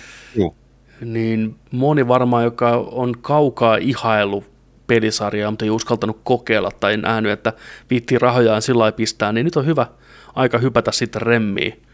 Aion itse kyllä ottaa ainakin kokeiluun ihan vaan sen takia, että aina kuullut paljon hyvää, en ole ikinä itse pelannut. Mm. Mutta mikä se on sitten isoin ensimmäinen siitä? Mikä sä näkisit itsellesi? sä pistit nämä kaikki kovat tähän. Mä pistin sulle heti tuohon mun listaan, niin käyt siitä vaan läpi. Kevyitä nimikkeitä. Ai vitsi. Tuo helmikuu tulee olemaan oikeasti ihan älytön, niin kun katsoo tuota, niin ei vittu. Koska viimeksi on ollut tämmöinen setti? No on tässä parina viime vuonna ollut. Ei näin niin kuin täysiä kuukausia titteleiden myötä, mutta onhan tässä ollut hyviä. Ei sillä. Kanssa mä menen vähän eri suuntaan. Joo. Mä valkkaan täältä Marvelous Midnight Suns. Oho. Joo. Second half 2022 pitäisi tulla. Katsotaan tuleeko tänä vuonna. Mutta joo, XCOMi Marvel-meininkiä, niin Firaxiksen tekemä. Sieltä. Se on hyvä yhdistelmä XCOMia ja Marvelia. Nimenomaan tämmöistä gootti-kauhu Marvelia, mitä varmaan tullaan näkemään myös MCU:ssa pikkuhiljaa nyt, kun Bladein ääni ollaan kuultu ja Moon Knight on tulossa, ja Moon Knightissa todennäköisesti on vampyyrejä mukana. Huhut kertoo, että Ethan Hawke näyttelisi itse Draculaa. Ethan Hawke? Joo, Ethan Hawke näyttelee siinä pahista, mutta just että se olisi Dracula. Ja mä muistan, onko se sillä päin, että Dracula on velkaa Moon Knightille, tai Moon Knight on velkaa Draculalle, ja se tulee perin rahojaan, tai jotain muuta vastaavaa. Ihan härö. Ja sitä kautta sitten Blade tulee. 3 kultakolikkoa. niin. Sitä kautta Blade messiin. Niin tässä on sama meininki, että kyllä tässä selvästi nyt koordinoidaan sitten tätä julkaisua varmasti siihen samoihin aikoihin. Joo. Tämmöiset pikkupelit jää tuosta tosiaan helmikuulta vielä mainitsematta, kun joku tämmöinen kuin Horizon Forbidden West, varmaan joku autopeli, ja sitten Elden Ring, en tiedä, joku... Vanhuksen sormus. Niin on, tämmöinen buslepeli, koitetaan saada sormusta vanhuksen ryppyseen sormesta, niin on, ennen kuin poliisit tulee paikalle. Näistä ei varmaan tarvitse kellekään mainita mitään. Elden Ring, internetin kultapoika, on ollut monta vuotta ja vihdoinkin tulee pihalle nyt, ja Horizon Forbidden West jatko-osaa yhdellä Sonyn isoimmista omista IP:istä. Täällä väitetään, että Gran Turismo 7 tulisi maaliskuussa, mutta vuotta tuossa ei kyllä sanota. Niin ei, et minä vuonna. Mutta mä valitsen täältä tämmöisen herkun kuin Saints Row. Saints Row tekee paluun rebootin muodossa. Kaikki muistaa 360-tä Saints Row-pelit. Niin viime vuonna näytettiin vähän uutta pelikuvaa, traileria, ja nyt sitten sanottiin, että peli siirtyy elokuulle ja haluaa rauhassa tehdä sitä. Jos ei muuta, niin viihdyttävää open world-sekoilua. Niin se toimii aina kyllä, ja Saints Rowssa on ihan hyvä meininki ollut, ja sitä on tovi aikaa, kun ollaan tämän tyyppinen peli saatu, mikä toimii hyvin, niin mikä ettei. Näytti ihan kivalta. Joo, kunnon sekoilua. En tiedä, oliko Saints Rowssakin sitten loppupeleissä se, että kun melkein tuli joka vuosi uusi versio, että söikö se sitten itseltään loppupeleissä sitä? Kyllä, sitten se rupesi lähteä niin raiteilta jo, että on pakko vetää takaisin päin. Että... Niin, no, siis se oli jo, että lähti, että ollaan mitä... Amerikan presidentti supersankarina. Juu, virtuaalimaailmassa ja helvetissä ja taivaassa ja mitä kaikkea siellä oli. Että se oli kaikki on käyty. Olihan se. Sitten. Tuohon kun saisi jonkun kivan co-opin vielä tuohon Saints Row. Totta. Mietin vaan 4. Oma gängi. Gang. Sitten palkataanko vielä yhdet täältä? Otetaan vielä 2 pelit molemmat. 2 pelit, joo. Mä otan ikuisuuden tekeillä ollut Bayonetta 3. Mä haluan nähdä sen. Platinum Games. Sieltä on aina hyvä niin kuin odottaa mitä parhainta action-pelaamista, mukavaa semmoista. Kontrollit mintissä, grafiikat mintissä. Mä haluan nähdä kanssa sen, että miltä se Bayonetta 3 näyttää Switchillä. Että miten ne saa siitä raudasta sen optimoitua siihen, että se on... Ei sen tarvi olla niin kuin mintissä, koska mä tiedän, että ne saa optimoitua sitä, ne saa sen pelikokemuksen, että muut jutut, tekniset jutut on toissijaisia, koska se pyörii kyllä sillä varmaan hyvin. Kyllä. ja näin, niin mut joo, mä sen kyllä. Ja mä voisin kyllä, mulla on Bayonetta 2 vielä pelaamatta. Mä voisin kyllä sen pelata ennen kolmosta, koska sekin on ihan masterpiece. Ykkösen mä oon joskus aikanaan pelannut, se on ihan Mut joo. Et oikeastaan Bayonetta 3, jos ei mietitä Metroid Prime 4 ja sitten Breath of the Wildin jatko-osaa, niin Bayonetta 3 on se kolmas peli, mikä pitää mun Switchin tuossa hyllyssä vielä, etten mä myy sitä. Joo. Se on varmaan peli. monella ne just, että niin. Just näin, ihan ymmärrettävää. Kyllä, mutta Bayonetta. Mikä sun toinen sitten vielä tämän vuoden semmoinen, mitä oikein kutkuttaa? Näiden lisäksi, mitä ollaan puhuttu esimerkiksi Kaalassa, tiedätkö, että ei niinku... Niin, siellähän puhuttiin kanssa paljon, mutta kyllä toi Starfield on kanssa sellainen, jotenkin, jos se on yhtään sinne päin, mitä me luullaan sen olevan, tai meidän annetaan ymmärtää, että se voi olla. Jep. Niin, se on sellainen, mikä kiinnostaa kyllä. Se on jotenkin sellaista erilaista, mitä pääsis pelaan. Ja... mä en tiedä, nyt oli jotain vuotojakin ollut, että mahdollinen niin kuin Starfieldin Collectors on sellainen, missä sulla on sellainen älykello tulisi siihen. Okei. Okay. Oh. En tiedä, miten se voisi pistää peliin kanssa, onko siinä samanlaisia samanlaisia sitten vähän niin kuin vaihdettavia noita displaytä ja kaikkea, mitä siinä on, ja sitten voiko sä yhdistää sitten peliä ja mieti, kun se... Osa se hienoa, että valikotaan. Se hienoa. Tämä oli epävirallinen, mutta tällainen huhu oli, että sisältäisi. Joo, että se kalliimmassa kollektorissa olisi tällainen kello. Aika siistejä hommia, mutta joo, kyllä tuollainen avaruus Skyrimi kiinnostaa kyllä ihan älyttömästi. Joo, jos joku sanoo, että hei, tässä olisi avaruus Skyrim, niin kyllä mä sen kiitos otan, että ei ole sitä kyse, että se on ehdottomasti, sanotaanko siellä top 2, niin kuin tämän vuoden odotetuimmat pelit kuitenkin, että on siellä kovaa muutenkin settiä. Mä oon ruvennut viime aikoina lämpiään itse ajatukselle, että olisi kiva mennä vähän kooppaileen, niin jotenkin helppo ajatus on se, että Suicide Squad varmasti on hyvä, kiva kooppi ja hyvä näytti kivalta ja varmasti tullaan pelaamaan sitäkin, mutta mä haluan antaa myös mahdollisuuden toiselle porukalle DC:stä, Gotham Knights. Vähän jokeria, Robinia ja Batgirlia ja muita Batwingia ja Nightwingia ja Robinwingia ja Red Hoodia, niin 4 pelaajan kooppitoiminta pläjäys Arkham-pelin tekijöitä. Mikä on Hot Wingi? En mä tiedä, se on DLC-hahmo, Hot Wingsi.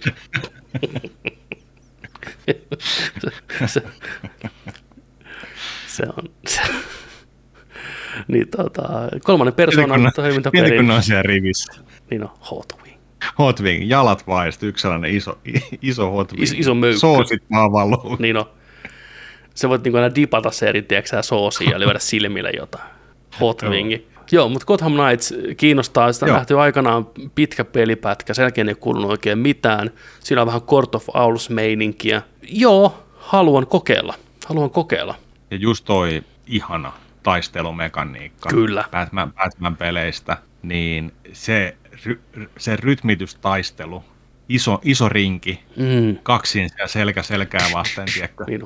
Vähän tuuppaa toisilleen ja ottaa sieltä, jatkaa kompoa. Niin on, kyllä. Vähän koopia, countereita. Niin. Ja pystyykö 4 vielä pelaamaan? Hei. Kyllä. Miettikää sitä actionia. Joo. Niin se on ruvennut viime aikoina nousee niinku mieleen. Tosi kiva nähdä siitä sitä pikkusen enemmän. Ja sitten mä sanoisin vielä, että semmoinen peli, mikä hirveästi kiinnostaa itteeni on, kun mä löydän sen tosta, mitä en koskaan kuvitellut sanovani, koska en ole ihan mikään hirveä sarjan fani, mutta joku siinä aina on kutkuttanut ja kiehtonut ja on halunnut enemmän pitää sitä ja päästä siihen maailman sisälle, niin Hogwarts Legacy, eli Harry Potter RPG.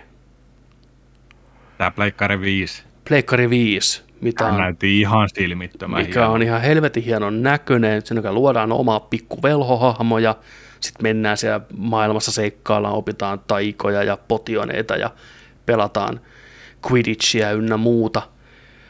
Niin olisiko tämä sitten se tapa, miten toi Harry Potterin maailma saa meikäläisen otteeseensa, kun pääsee itse seikkailemaan siellä? Niin se kiinnostaa. Mm, kyllä.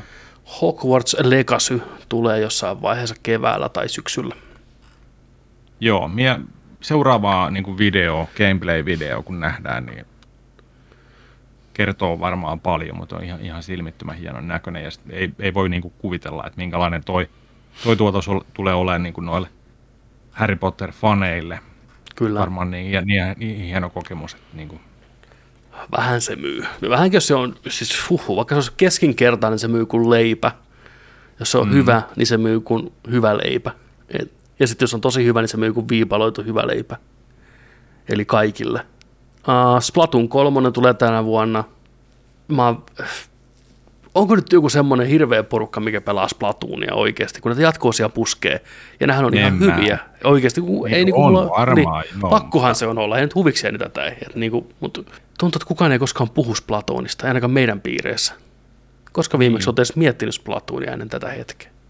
Olisi se ihan kiva, jos olisi Splatoon-henkisiä ystäviä, niin kuin pelata Splatoonia. Pistäkää hakemuksia tulee nyt nerdicpodcast@gmail.com. Joo. Splatoon-henkiset ystävät. Pelaaks kukaan kuuntelija Splatoonia? Pistäkää tuohon kommentteihin tai tulkaa Discordiin sanoon, että täällä minä maalaan. Minä läträän ja maalaan. Niin on. Joo, siis on jotain demoa joskus ekasta varmaan kokeillut. Mikä se oli se peli, mikä näytettiin E3-messulla, mikä vähän muistutti Limboa ja Insidea, missä semmoinen perhe seikkailee, sivustapäin kuvattu juoksee maisemissa ja avaruusolta olioita tuli ja kaikkea tämmöisiä. Mikä se oli, Summeren Ville tai joku vastaava nimeltään? Joku tämmöinen. Joo, sitä mä odotan kanssa tosi paljon, että minkälainen se on. Se voi olla tosi helvetin hyvä, tai sitten semmoinen, ei, että niin kuin nämä yrittää, mutta ei onnistu tässä, tiedätkö? Yrittäjä riittää, tuossa 2D-seikkailu pelikentässä kyllä nykyään. Mm. Minne tahansa heität kiven, niin siellä on joku vääntämässä. Tämä on tämmöinen 2D-seikkailu, missä tämä hahmo lopulta paljastuu, että on hirveä kusipää tai jotain muuta vastaavaa. Tai joku menee pakoon häntä tai jotain muuta. What a twist. Kyllä. Ja sitten mainitaan nyt ääneen S.T.A.L.K.E.R. 2 totta kai ja God of War Ragnarokki tulee tänä vuonna. Pitkästä aikaa uutta God of War ja Breath of the Wild 2 jatkoosa ehkä.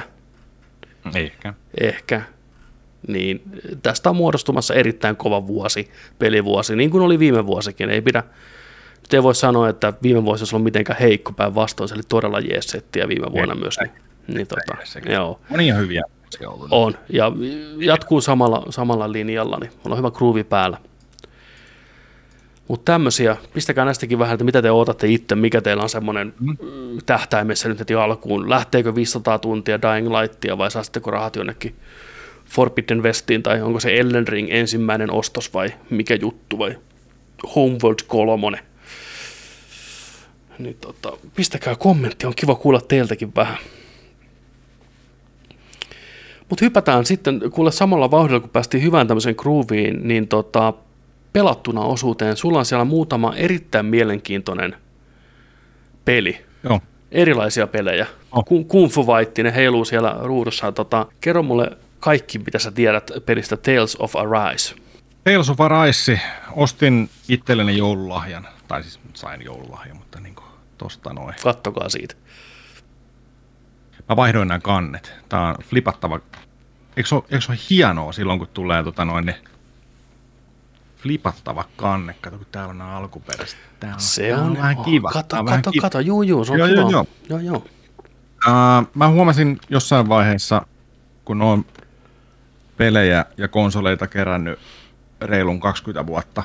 Itse asiassa nyt tulee 22 vuotta. Jeesus, mihin aika menee. Mutta niin, mä huomasin sen, että mä olin Tales-pelejä alkanut ostaan. Joo. niin kuin, niitä löytyy useampia. Ja tää, ja siis kaikkia ei edes pelannut niistä, suurinta osaa ne ei olisi pelannut. Ne on vaan pitänyt olla. Et, koska ne on pitää niin. Vaan olla. Niin pitää vaan olla. Mutta siis tää oli viime vuoden parhaaksi valittu roolipeli jopa.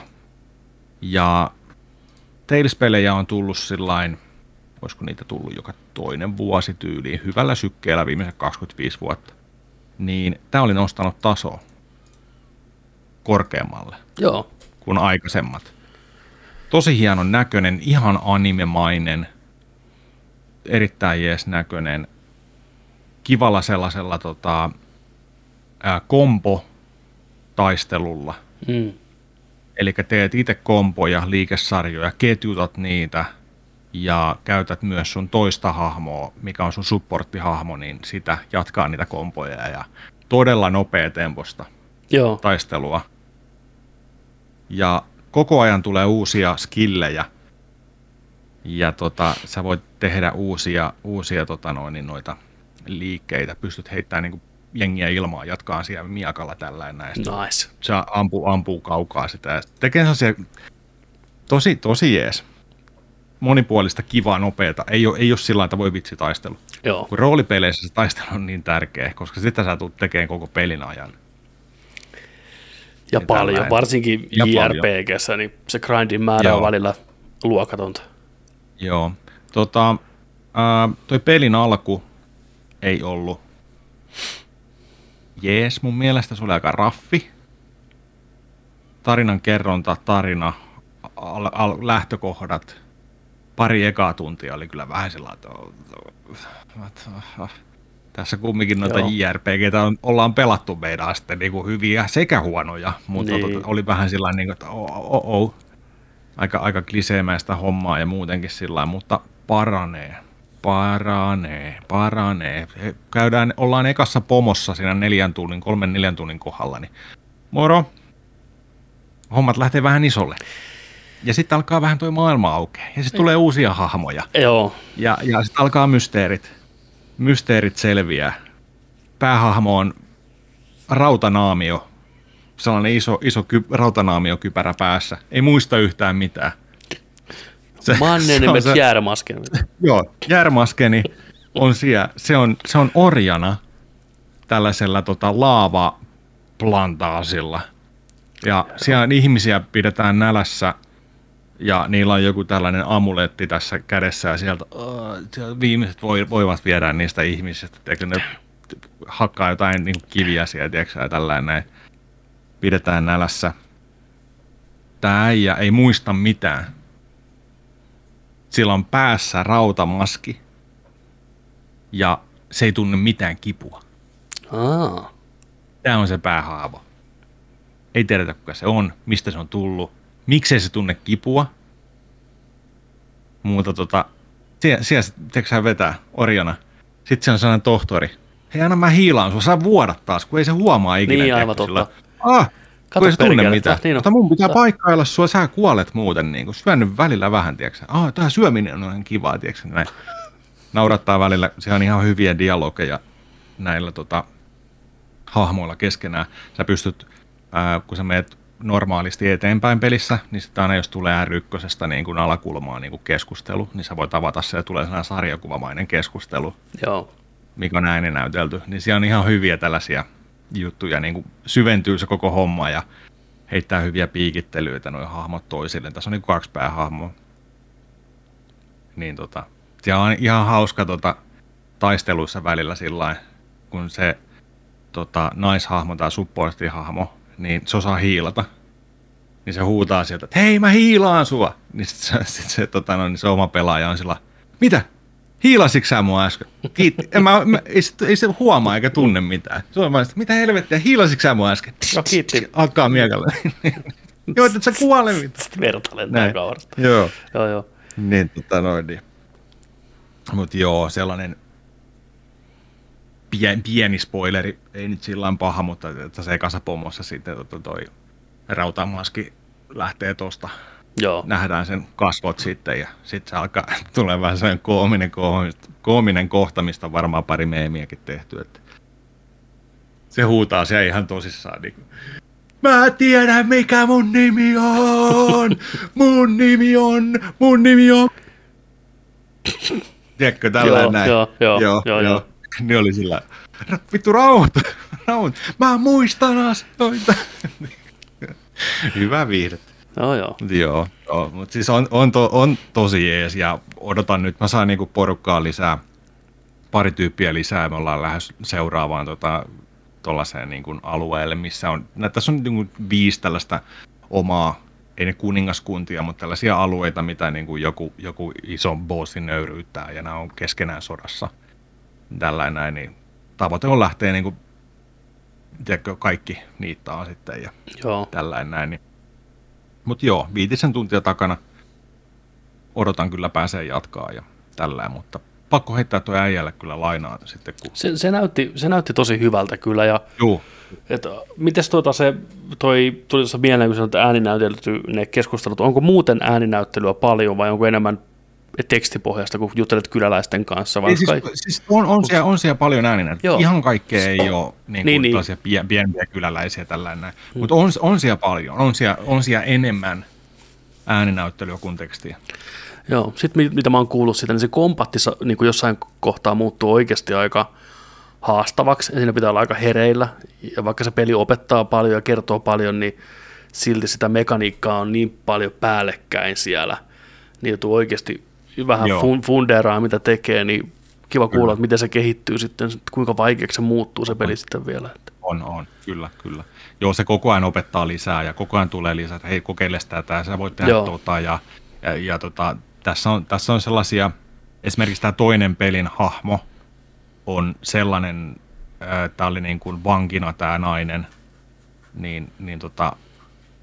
ja tämä vapautettiin ja tämä lähti niin kuin näiden messiin. Se on taas sellainen hahmo, että siihen ei voi koskea, koska siitä tulee sellaista violettia sähköä, tiedätkö, tällainen näin. Okay. Se on aika mysteerihahmo kanssa näin. Eli toinen ei tunne kipua, mutta toiseen ei voi koskea. Nämä täydentää toisiaan. Ja tällä on tällainen tulispere sitten, se vetää, tiedätkö, se rinnasta saa se jäätävä liekkimiakaan sitten, ja tiedätkö, kun tämä ei voi tuntea kipua. Eli siis se on niin anime, niin kuin hyvällä tavalla ja näin. Ja vaikea selittää, mutta hyviä juttuja niin kuin tulee koko ajan. Mutta niin kuin. Joo. Pyöriikö hyvin pleikkarilla? Onko ihan smoothi? Joo. Kyllä nelosellakin varmaan pyörii hyvin. Mä veikkaan kanssa. Pyörii hyvin. Aattele, 2022. Tänä vuonna pelata hyvän ropen kyllä. Äijä pelaa Talesia. Tales-peliä, miettikää. Talesia, sieltä kyllä lähti, jumalauta. Joo. Mut tää on peli, mistä mä oon viime päivinä kuullut hirveästi hyvää. Niin vähän mysteeripeli. Tämmönen kuin Inscryption.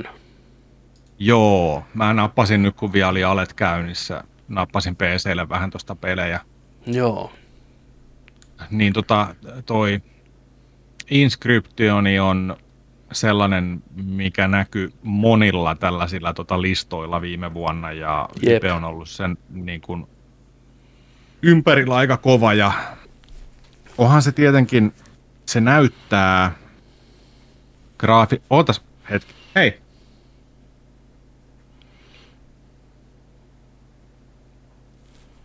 Se on ihan hyvä. No niin. Sä voit käydä siitä. Hei, nyt. Ei. Se on peti huonosti. Oo. No raapii kankaasta kohta läpi. Ei jos sohvaa, kato kohta. Niin. Koiran mentävä aukko. Niin on. Niin. Se on graafiselta ilmeeltään tosi omalaatuinen. Tällainen paljon tällaista retrovivahdetta. Silmistä kuvattu korttipeli. Pimeässä mökissä. Tämä alkaa niinku siitä, että sä alat pelaa vanhaa tietokonetta, missä on tällainen peli sisällä. Okay. Tää on tallennus, mitä sä alat pelaa. Sä et voi aloittaa new gamea, vaan sun pitää tää on niinku tallennus. Tää on niinku, se tilanne on heti päällä, kun sä aloitat sen pelin. Sä oot sellaisen pöydän ääressä, puinen pöytä, ihan pimeässä ja sua vastapäätä on tällainen creepy hahmo, jonka silmät näkyy vaan sieltä ja se on sillä niin kuin, että nyt pelataan lautapeliä niin kuin ok. Niin kuin, mutta siinä on ahdistava tunnelma, pelottavakin tunnelma. Joo. Välillä tämä voi vetää joku naamarin päähänsä ja se esittää jotain muuta hahmoa niin kuin siellä vastapäätä. Välillä se tulee kädekin tällainen näin ja joo. Sua kohde ja sanon, että nyt tilanne on tämä, että nyt pelataan korttipeliä ja missä laitetaan erilaisia eläimiä niin kuin laudalle niin kuin vastakkain, että sulla on niin kuin vaikka pari rivistöä kortteja, sillä on pari rivistöä. Ja sitten jos sieltä pääsee hyökkään sillain, että ei ole estettä tai toista eläintä siellä toisella puolella vastassa, niin silloin sä teet niin kuin siihen vastustajaan niin kuin hitin. Aika basic tällaisia juttuja niin kuin kortti. Sen oppii helposti, mutta se syventyy tosi paljon sitten. Aika monipuoliseksi menee. Tämä korttiominaisuus, se on hyvin tehty. Sitten sä pelaat siinä muutamia rundeja, tulee hitpointteja sellaisen puuntariin, kallistuuko kummalle puolelle, kumpi häviää. Ja sitten se sanoo kanssa siinä, että hei, näetkö sä, että tuossa on 2 kynttilää. Jos sä häviät, niin hän puhaltaa tästä toisen. Jos toinen, jaha, sit hän tappaa sut, tiedätkö. Damn. Sä kuolet, jos sä häviät. Damn. Sä pimeässä, öisessä mökissä, sisällä mökissä pelaat sitä vastaan tällaista peliä. Ja välillä tulee se scrollaa auki sen niin kuin kartaksi siihen. Tulee kartta, missä sä sellaista ukkoa liikutat niin kuin eteenpäin. Ja sun pitää vähän tehdä sellaisella metsäpolulla niin kuin päätöksiä, että mihin sä meet. Niin kuin suoraviivasta se on, mutta sillä lailla, että sun pitää sitten valita, että okei, että otatko sä täältä, että saat valita pari korttia lisää sun pakkaa, vai otatko sä tällaisen, missä voi boostata korttia. Että kumman reitin kautta sä meet seuraavaan taisteluun tai joo. Tällainen. Välillä käy sitten sillainkin, että just nämä kortit alkaa puhua. Siellä on yksi sellainen joku rotta tai näätä alkaa niinku puhua. Hei, teksää, niinku, kuuleeko sä mua, että mulla on hyvä idea tähän, että jos kuuntelet mun neuvoa tällainen, niin me voidaan selvitä hengissä tästä yhdessä, tiedätkö, ja tällainen. Että se rikkoo sitä seinää siinä hyvin paljon. Ja sitten sanoo kanssa, niinku, että hei, että tiedätkö, että oletko sä lukenut ohjekirjan, että siellä ohjekirjassa on siellä salakoodi. Siellä on salakoodi. Katoitko sä sen salakoodin? Tuon ohjekirjaa ja tällainen näin. Sitten siinä onnistuu sillain, tiedätkö, että sä voit nousta sitä pöydästä pois. Sä painat vastista, tiedätkö, ässää taaksepäin, niin se nousee sieltä pöydästä. Sitten sä voit liikkua siellä mökissä silmistä kuvattuna. Joo, mä muistan, trailerissa näkyy, että se lähti käppäilemään sitä. Joo, se lähti käppäilemään näin. No. Se sanookin se vastustaa sulle jotain, että hei, käy hakeen tuollainen figuuri tiedätkö, lipaston päälle, käy hakeen sen. Sä käyt hakeen sen ja näin. Sitten sä huomaat sellaisia, niin kuin, se on iso niin kuin kello ja sitten siellä on joku kaappi, mikä on lukossa ja siellä on tällaisia huonekaluja tällaisia. Mä okei, näitä voi vähän kokeilla ja näin. Mm. Ja sitten mä huomasin, että siellä on niin kuin ohjekirja. Mä löysin ohjekirjan sieltä, sitten mä selasin, siinä on ihan hirveästi sivuja tällainen näin. Sitten siellä yhdellä sivulla luki 237. Okei. Tästäköhän se rotta puhuu tai näätä, mikä se oli. Sitten mä menin se kassakaappiin, kato sinne, niin sieltä löytyi 3 uutta korttia. Ne eläimet alkoi puhua, hei me ollaan oltu täällä näin, meitä on pidetty täällä. Tiedätkö näin, ja sitten saat ne pakkaa ja kaikkea tällaista meininkiä. Niin kuin. Ja haastava välillä. On kyllä, on kuollut kyllä siinä ja se pitää aloittaa vähän niin kuin alusta.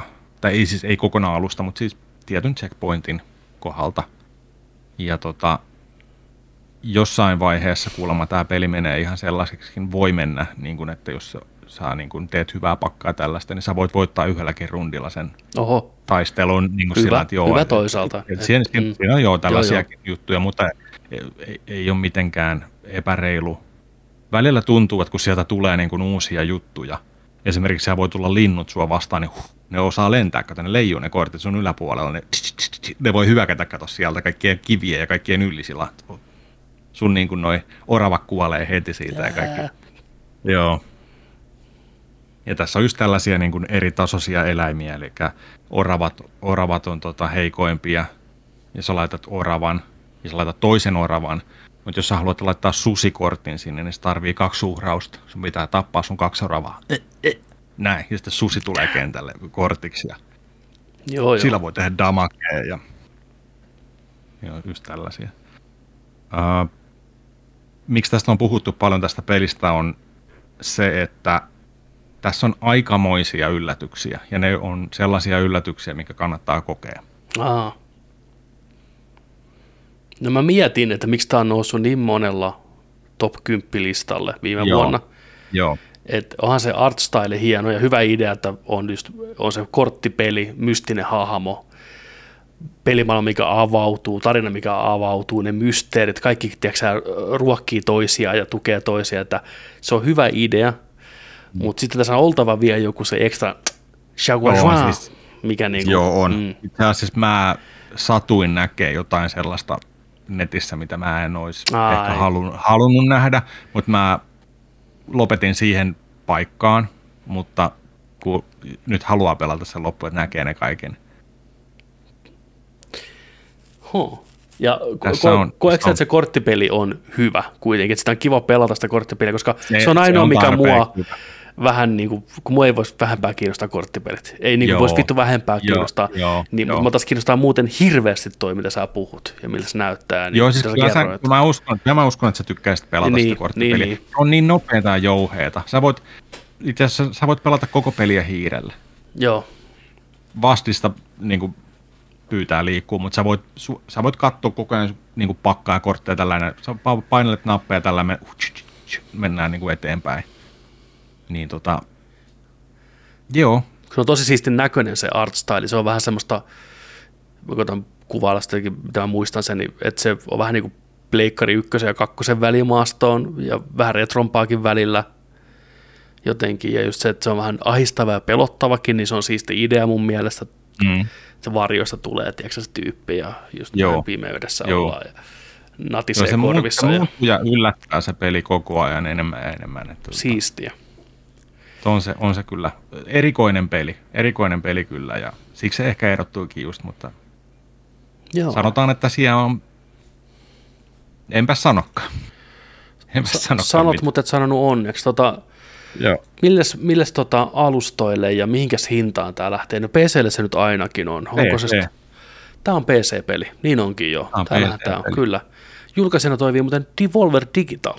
Siinähän me se nähtiinkin sitten showssa, kyllä. Kyllä.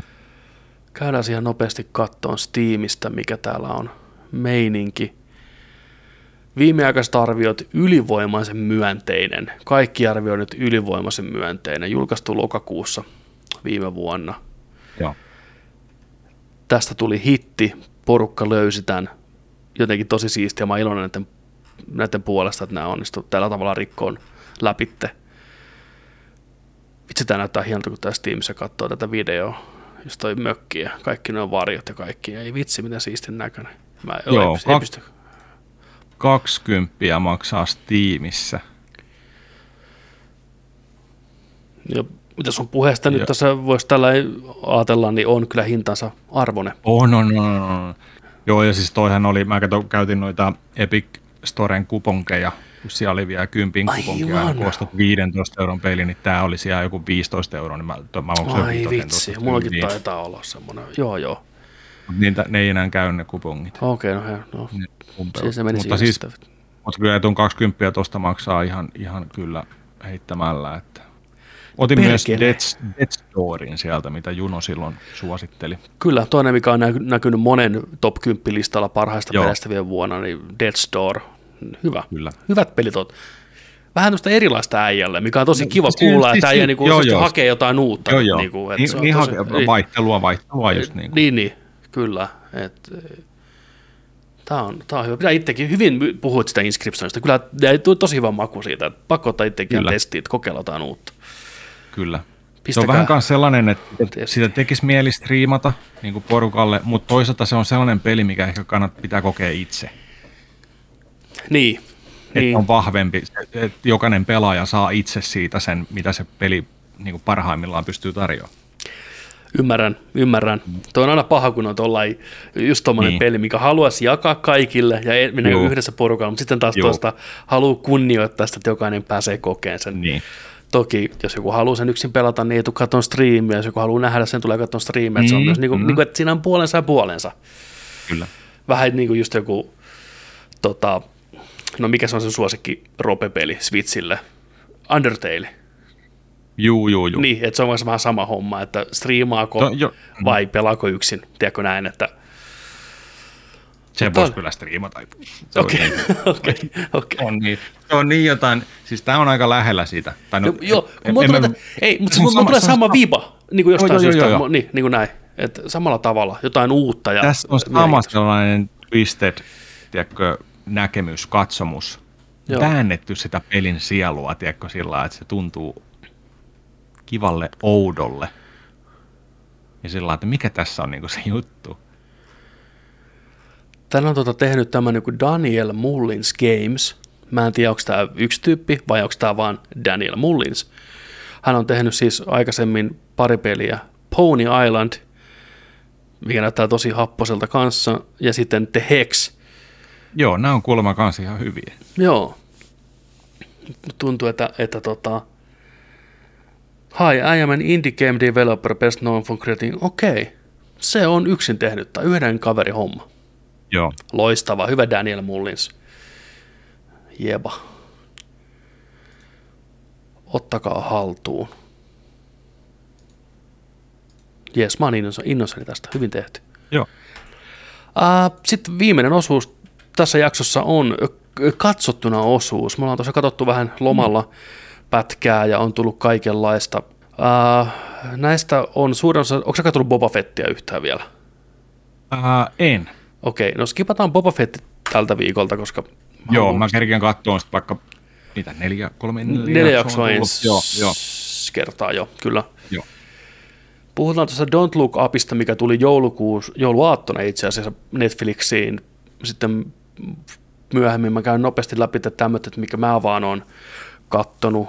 Puhutaan sitten ensi viikolla tai myöhemmin lisää näistä vielä sitten niin kuin kaksi oikein spoilereiden kanssa, mutta mä katsoin Matrix Resurrectionin. Tuli tuossa joulun aikoina pihalle. Jatko-osa Matriisi-elokuvalle 20 vuoden jälkeen. Ohjaajan puikossa on Lana Wachowski. Yllättäen. Nämähän on nykyään trendinä, että jos joku on vähintään 25 vuotta vanha tai 20 vuotta vanha, niin siitä on pakko saada jatko-osa. Tosiaan Lana Wachowski, joka on yksi 2 ohjaaja-käsikirjoittajakomposta, mikä teki alkuperäisen trilogian, on palannut tähän. Hänen sisarensa ei ole palannut tällä kertaa. Ja tästä on nettiväärällään videoita, artikkeleja, mielipidekirjoituksia, YouTube-kommentteja, tappelua. Hyvin tämmöinen elokuva, mikä on jakanut mielipiteet tosi rankasti kaikkien kesken. Tästä joko pitää tai ei voi sietää. Mä ymmärrän molempien pointin kyllä, jos niinku tällainen voisi sanoa. Itse kuitenkin kallistun enemmän siihen porukkaan, joka piti tästä elokuvasta, siis yllättävänkin paljon, koska Wachowskilla oli lähes mahdoton tehtävä, miten tehdä jatko-osa Matrixille tai Matrix-trilogialle, mikä itsessään on jo ilmiö, tai Matrix oli aikanaan ilmiö, se mullisti elokuvan teon ja skifin ja toimintagenren ihan täysin. Se oli isompaa kuin elokuva silloin aikanaan 1999, What is the Matrix ja näin poispäin. Ihan ainutlaatuinen tapahtuma viihde maailmassa. Jatko-osat ei ollut niin hyvin vastaanotettuja. Yllättäen Matrix Reloaded, eli tämä kakkososa on saanut niin vuosien jälkeen enemmän rakkautta, mitä se aikanaan silloin sai. Mutta sitten tämä kolmas osa Matrix Revolutions niin on kyllä semmoista saatanan kuraa, että ei paremmasta väliä ollenkaan. Niin miten sä lähdet rakentamaan tähän tämmöiseen jatkoon tämmöiselle, niin Lana päätti sitten vetää hommat semmoisille sfääreille, että leffa on hyvin meta, hyvin tietoinen itsestään, omasta Matrix-historiastaan. Siinä on viittauksia Warner Brosiin, ihan suoraan yksi hahmo sanoo, että että Warner Bros. Haluaa tehdä jatko-osan Matrixille ja ne tekee sen, joko alkuperäiset tekijät on mukana tai ei. Tämä on siis niin kuin leffassa tämmöistä dialogia, että tämä on hyvin tämmöinen kerroksittain. Oikeasti? Juu, kyllä. Ja tämä elokuva loistaa kaikessa muussa, paitsi siitä, mitä monelle Matrixi edustaa, eli hyvää toimintaa, tyylikkään näköisiä efektejä ja meininkiä. Lana Wachowski ei voisi vähempää kiinnostaa tässä elokuvassa toiminta, taistelukoreografiat ynnä muuta. Ne on ihan ala-arvoisen paskaa suoraan sanottuna. Oho. Mikä oli tosi yllättävää, mikä on tosi pettymys. Siellä loppupuolella yksi semmoinen kohtaus, mikä on tosi jees ja tosi kekseliäs ja karmiva jopa. Ja semmoinen meni oikein vähän ihon alle ja hyvä idea, visuaalisesti tosi makeen näköinen juttu. Mutta muuten toimintakohtauksena on perus sitä nopeita leikkauksia, löysää koreografiaa, bullet timea ei juuri ollenkaan. Mutta se on osittain vähän pointti. Tämä leffa on semmoinen tavallaan jatko-osa, mikä ei edes halua olla jatko-osa. Tai niinku, tämä vähän niinku sylkeä jo jatko-osa ja rebootien päälle olemalla myös itse semmoinen. Sitä on vaikea kuvailla spoilaamatta minkä takia. Mutta ne asiat, mikä tämä tekee hyvin tämä elokuva, yllättäen, on näiden hahmojen välinen suhde, mikä perustuu totta kai siihen, että on nähnyt nämä aikaisemmat elokuvat, ja nämä ideat, mitä tämä kehittelee tämän Matrix-universumin ympärille, on mun mielestä mielenkiintoisia, ja tässä oli hyvä juoni, mutta sitten tämä vetää semmoisia ylilyöntejä välillä just tämän meta-ajattelun kanssa, ja kuka puhuu katsojille tämä elokuva ja kommentoi omaa itteensä ja jatko-osia ja kaikkea. Et se on vähän sellainen niin kuin väkisin väännettyä ja turhaa, niin mä näen kyllä sen syyn, minkä takia tämä on jättänyt todella monet kylmäksi.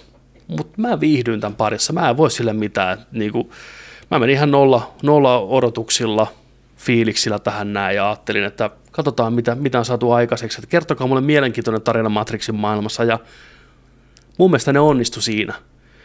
Se on erilainen tarina, mitä mä kuvittelin sen olevan, ja se on musta ihan ok. Me ollaan saatu jo 3 Matrix-elokuvaa, mitkä on hyvin samantyylisiä ja käsittelee samoja teemoja.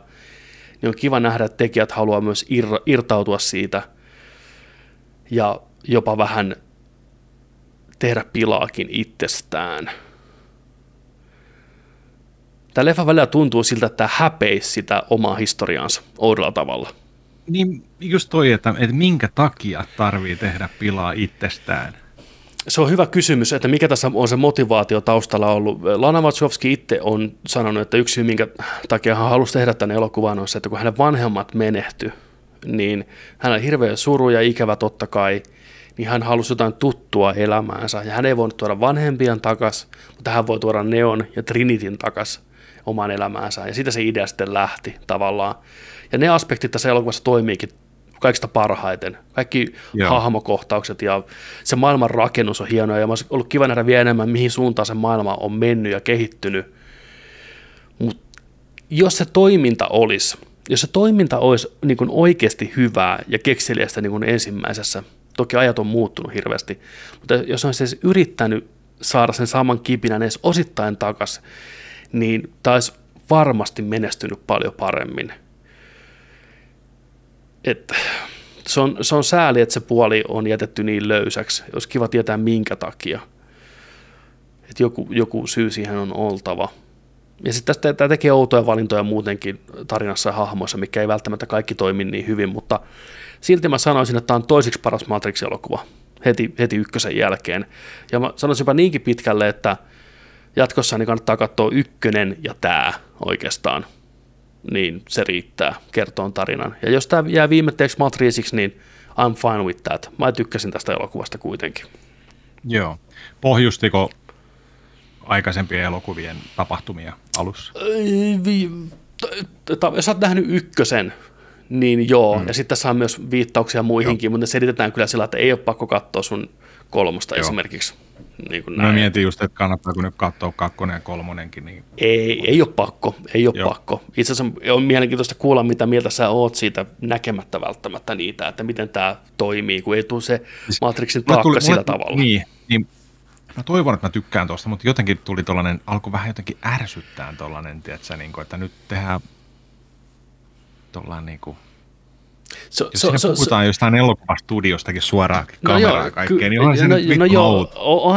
On se outo, ja se on vähän siinä semmoinen nenä pystyssä asenne toimintaelokuvia ja rebootteja ja jatko-osia vastaan, mutta silti tämä tekee itse samat asiat, niin se on vähän ristiriitainen viesti, mutta katso se vaan tarinana ja elokuvana, niin kyllä, se on kyllä. Ihan jees, että siinä on hyviä hommia kyllä.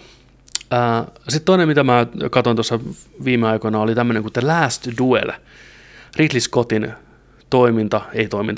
toimintakin elokuva, siis keskiajalle sijoittuva 1300-luvulle tositapahtumiin perustuva tarina, missä on kirjaimellisesti sitten viimeinen dueli, vastaakkain kaksi äijää siellä vääntää mudassa ja paskassa ja koittaa tappaa toisiaan. Tarina pyörii sen ympärillä, että on kolme tarinaa, on kolme päähenkilöä, Matt Damoni, sitten Jodie Comeri ja sitten kukas tämä on tämä? Aatami ajaja itse. Ja Matt Damon on naimisissa Jodie Comerin hahmon kanssa. Ja sitten liikaa menemättä yksityiskohtiin tulee tilanne, että selviää, että Adam Driverin hahmo on väkisin maannut tämän naisen. Ja sitten halutaan totta kai hommat hoitaa keskiajan tyyliin, että saadaan oikeus tälle asialle, niin mikäs muukaan kuin kaksintaistelu. Kyllä. Että Jumalan haltuun, itse tässä aika, tämä sijoittuu 1300-luvulle, niin tässä kohtaa historiassa oli jo kiellettyä duelit, mutta tämä Ranskan kuningas tai näin sanoi, että no okei, tämä on niin hyvä keissi, että te voitte ottaa vielä niin kuin matsia. Tässä on nyt niin hyvät panokset, nyt on niin hyvät palkat lähtökohdat. Areena auki. Niin on. Joo, siis näähän on aika lailla trailerissa niin kuin näytetään jo tämä setuppi. Ja tämä elokuva on kertoo mielenkiintoisesti kolmessa osassa. On ensin tämän Matt Damonin, Sir Johnin näkemys asiasta. Sen jälkeen tulee Adam Driverin, Jacques, hänen näkemys asiasta. Ja viimeisenä sitten Jodie Comerin, eli tämä Marguerite. Niin me nähdään monta kohtausta eri perspektiiveistä tämän elokuvan aikana. Ja miten jokainen on itse kokenut sen ja nähnyt sen tilanteen. Se on villi, kun mennään eteenpäin ja nähdään ensin Matt Damonin versio, miten hän on sankarillinen aviomies ja puolustaa vaimonsa kunniaa, kun taas mennään Adam Driverin silmiin, missä hän onkin flirttaileva herrasmies eikä mikään likainen raiskaaja. Ja sitten lopulta sitten tämän Margariten näkökulmaa, mikä näkee nämä mieshahmot hyvin erilaisena kuin me nähtiin aikaisemmin tässä elokuvassa. Okay. Joo. Ja sitten lopussa on totta kai The Duel, ja se on... Se on hyvä. Ridley Scottia parhaimmillaan. Brutaali, väkivaltainen, hyvä koreografia. Jännitys tiivistyy, kuka voittaa, saako paha palkkansa vai saako hyvä palkkansa. Niin kuin, se on hyvä. Leffa on 2,5 tuntia pitkä. Viihdyin tämän parissa tosi hyvin. Alkuun vähän totta kai Matt Damon ja Ben Affleck, joka siellä rooleissa on, niin tuli vahvat semmoiset Saturday Night Live-vipat, ne on siellä, peruukit vinossa, tiedätkö vääntää. Joo. Mutta aika äkkiä tämä tarina imee mukaansa ja tässä on hyvät lavasteet ja tuotantoarvot, niin Ridley Scott kyllä hoitaa sen homman hienosti kotiin. Mä tykkäsin. Tämä tulee Disney Plussaan ihan kohta, kaikkien katsottavaksi. Olisiko tiistaina, joo. Tämä on hyvä. Jos pitää taas paikkaa, kun tulee niin, näitä sellaisia, ei tullutkaan tällä viikolla vielä, ehkä viikon päästä. Niin. Totta. Tämä on semmoinen hyvä elokuva, mikä on kiva varmasti katsoa pienellä porukalla pariskunta, vähän keskustella, tiedätkö, pistää pausella ja jutella ja mitä mieltä enää ja huomata niitä eroja niissä kohtauksissa. Muistako, että viimeksi kun nähtiin tämän toi hymyily, ja nyt se ei hymyily ja se painotti sanaa vähän enemmän ja sitten tullaankin sitten tähän roolisuorituksiin, niin kaikki vetää stellaria työtä, kaikki näyttelee hyvin, mutta ennen kaikkea Jodie Comer, joka näyttelee tätä Margaritea, tätä naispääosaa, aivan silmitön, ihan varma Oscar-ehdokkuus, pakko hänelle tulla, ellei jopa voitto. 29-vuotias brittinäyttelijä, Killing Eveistä tuttu, ihan helvetin hyvä ja kaikista raskain rooli. Tässä on muutama tosi rankka kohtaus kuvattu aika irvokkaan realistisesti, ei välttämättä semmoinen leffa, mikä on kiva katsoa äitin kanssa voi tulla vähän kiusallinen fiilis siellä huoneessa, mutta se on pakko kuvata, miten asia on. Ja mielenkiintoinen kuvaus siitä miesten ja naisten maailmasta, miten se 1300-luvulla toimi. Esimerkkinä se, että raiskaushan siihen aikaan ei ollut rikos sitä naista kohtaan, vaan sen naisen miestä kohtaan. Eli se oli niin kuin sitä kohtaan se loukkaus, niin kuin, että sä oot tavallaan nyt raiskannut hänen omaisuuttaan, ja motherfucker, niin kuin, että tämmöinen meininki silloin Ranskassa, vanhana hyvinä aikoina. Joo, siis täytyy sanoa, että tämä leffa floppasi teatterissa aika pahasti, mutta tämä on löytänyt yleisönsä hirveästi nyt kotikatsomoissa, koska tämä on pitkä ja hidastempoinen ja tämmöinen, niin tämä on kiva katsoa kotisohvalta, pitää vähän paussia välillä. Mutta hyvä elokuva, 7/10, ehdottomasti. Joo, tarvii ensi viikolla heti kyllä pistää pyöriin, kun tulee, jos tulee, niin. Jotenkin se traileri oli vähän semmoinen huono. Se oli vähän huono. Traileri on sellainen, että tässähän näytettiin tämä koko... Niin kuin, ei se onneksi ollutkaan ihan niin, että... Mutta toi myi tämän leffa mulle, jos se on tehty tuollain 3 osassa ja kaikista näytetään oma ja miten ne luulee näkevänsä itsensä ja sitten näytetään. Joo. Se oli hieno idea. Se oli hyvä idea sitten, kun se on vielä, se käsittelee monta vuotta, siis puhutaan vuosista aina niin kuin, että se ei ole tapahtunut missään kuukauden sisällä, vaan näihin tuntee itse vuosikymmenen ajan ja ennen kuin tullaan tähän tilanteeseen sitten, että mikä kulminoituu tähän ja näin, mutta joo, The Last Duel, Disney Plusasta tulossa kohta puoliin sieltä. Suosittelen kyllä. Sitten ihan nopea The Righteous Gemstones kakkoskausi alkoi HBOlla, rytinällä. Ihan puskista mullekin tuli. En tiennyt, että se tulee jatkoa. En mäkään, mutta onneksi tuli 2 ekaa jaksoa pihalla, ja voi pojat. Jos laatu oli ennen niin kuin hyvä, niin se nousi ihan törkeästi. 2 ekaa jaksoa on jo niin paljon parempia kuin ykköskausi oli kertaakaan. Yes. Se vie sen tarinan niin mielenkiintoisiin suuntiin eri niiden hahmojen suhteen, vähän flashbackia menneisyyteen, aika paljon synkempi. Ai vitsi, se on hyvä. Siis, tämä on just tämä niin komediasarjojen tai draamakomediasarjojen se kakkoskausi on se, milloin se yleensä se löytyy se sweet spot, kun hahmot on tuttuja, niin päästään heti tiedäksään itse vauhtiin. Tämä on jees. Suosittelen lämpimästi, Joni, sullekin jatkaan. Joo, kyllä lähtee heti katteluun. Joo. Mä just aloin miettiä, että mihin ykköskausi päättyi. Siinä oli joku isompi keissi. Oli siellä jossain mökillä ja sitten siellä oli se peli. Niin oli, peli. Kyllä. Joo.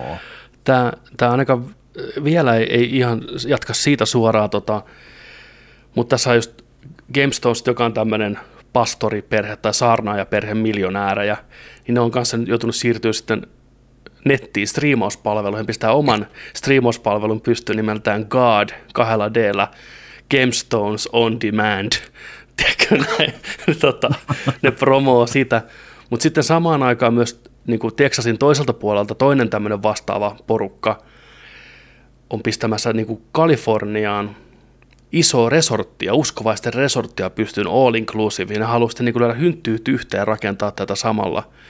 Ja sitten isäpapan, GameStonesin, tämän patriarkan isän menneisyydessä tulee hahmo takas kummitteleen. Ja sitten vielä, jos ei tässä vielä kaikkea, niin newyorkilainen toimittaja kaivaa vähän lokaa tästä edesmenneestä vaimosta, mikä oli aikamoinen pyhimys, mutta ehkä se ei ollutkaan niin pyhimys.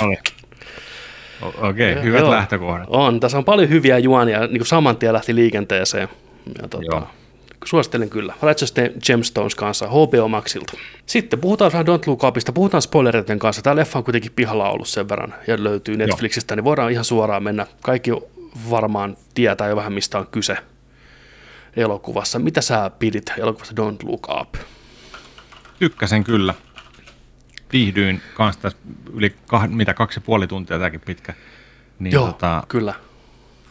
Se, siis alussa oli aika odottava meininki sillain, että koska alkaa porukkaa uskoa. Ja sitten mä siinä vaiheessa löysinkin tämän elokuvan ehkä sen langan, että mitä se on, että kuinka niin kuin pihalla kaikki on ja kuinka niin kuin tässä niin kuin paskotaan ihan kaikkien päälle, niin kuin kaikista Applesta ja White Houseista ja ihmisistä ja Trumpista ja ihan kaikesta. Ihan kaikesta. Nauretaan kaikille ja paskotaan päälle ja niin kuin sillain, niin kuin ihan täysiä. Ja mitä pitemmälle loppuun asti mennään, niin oudommaksi tämä menee ja tällään, mutta tykkäsin tosi paljon. Siinä on hyvää satiiria. Kyllä, että mutta viihdyin tosi jees. Caprio vetää niin hyvän roolin taas, että varsinkin täys tämä, mihin viitattiinkin tuossa aikaisemmin jaksossa, että menettää hermonsa siellä showssa aamu TV:ssä. You're gonna fucking die! The president of the United States is a fucking liar, vittu. We're all gonna fucking die. What's happening to us, vittu?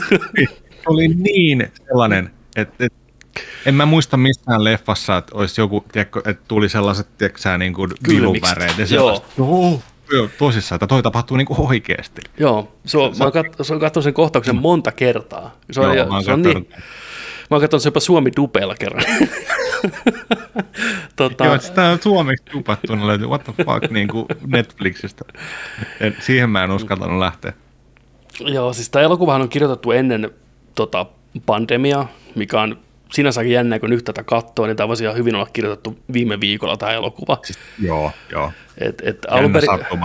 Alunperinhan tämä oli nimenomaan ilmastonmuutokseen liittyvä juttu, just että kun meille kerrotaan koko ajan faktoja, ilmasto lämpenee, tiedämme, että se on vuosikymmenet jo, että vittu, nyt on aika tehdä oikeasti jotain, me ollaan vaan, tiedätkö, let's fucking go, vittu, nyt poltetaan, tiedätkö, roskia ja kaikkea paskaa tuon kaduilla.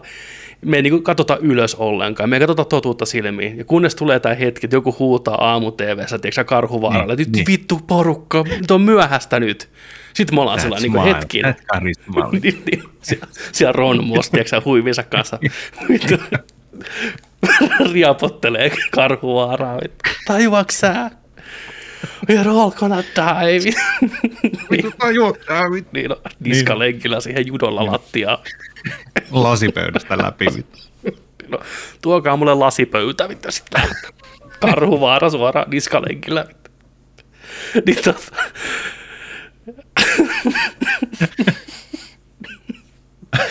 olisikin, siitä maksas. Siis oikeasti, jos joka aamu odottaisi, että jossain aamun TV:ssä käy, niin kerran, niin mä katsoisin joka aamu. Mutta en muista, koska viimeksi on ollut elokuvaa, missä mä olin tyytyväinen, että se saatanan komeetta osui tähän maan päälle. Mä olin niin kuin, että vittu jes, me ollaan ansaittu tää. Kun katsoi sitä toisaalta porukka. Ne ei ansainnut sitä. Toisaalta kaikki, niin, ne olisi pitänyt jäädä keskenään elää sinne. Okay. Mutta yleisyhteiskunta on ansainnut jossain määrin tämän, koska se on pelottavaa, miten överejä juttuja tässä on, mutta silti ne on kaikki niin tunnistettavia, eikä välttämättä niin överiä juttuja, niin kuin oikeasti nämä nykypäivänä. Jengi kieltää tosiasioita viimeiseen asti, ja just tämä, miten media riapottelee ja muuttaa, ja niin kuin just tämä DiCaprio on palkattu näyttelemään tämmöistä tiedemiestä, nörttiä heittomerkeissä näin, mutta sitten taas miten nykyäänkin kävisi, että jos DiCaprion näköinen tiedemies pistettäisiin TV:seen, niin porukka rupesi totta kai heti fanittaa sitä, että tiiäksä, oh my god, seksikäs, tiiäksä, tutkijat, pelasta meidät, niin kuin tässä leffassakin käy. Ja sitten Jennifer Lawrence, kun avaa hetkeksi suunsa, niin hirveät meemit heti, tiiäksä, porukka paskoo sen päälle, että vaikka se sanoo ihan tismalleen samat asiat. Niin on. Muutama asia, mä oon nyt leffan kattonut pari kertaa tuossa, niin tokalla kertaa huomasi vähän, että tätä olisi voinut tiivistää pikkusen, osa kohtauksista menee vähän pitkään, ne on niin kuin improvisoitu, ja Jonah Hill varsinkin heittää pelkkää improa melkein koko leffa. Joo. Ja sitten se Mark Rylandin näyttelemä tämä tämmöinen Bill Gates aplemies-tyyppinen, niin se ei toiminut mulle kovin hyvin, se roolisuoritus oli vähän outo, ja oli yhtäkkiä, että oli outo, me siirryttiin sinne, tiedätkö, puhelinlaunchiin, ja miten se tuli mukaan siihen tarinaan, se lopulta toimi ihan hyvin, mutta alkuun se oli vähän se, mitä tapahtuu, niin kuin, minne tämä leffa mua vie. Niin on. Se oli jännä se käheä ääni sillä äijällä. Joo. Se oli vähän samanlainen kuin se oli siinä Ready Player Oneissa. Se näytteli se vähän samantyyppistä hahmoa siinä. Se oli se pelin luoja. Aivan muuta. Hyvä näyttelijä, mutta ei jotenkin tässä ehkä toiminut niin hyvin. Hyvä kästi. Hei, Jennifer Lawrence, Meryl Streep ja DiCaprio ja kaikki nämä. Adam McKay ohjannut, joka on tehnyt komedioita paljon. Tunnetaan niistä. Siitä mä tykkäsin sitä juoksevasta vitsistä, kun se velottaa se kenraali niitä rahaa niistä snackseista. Tää on ilmasta tää tavara täällä. Mikä äijä toi?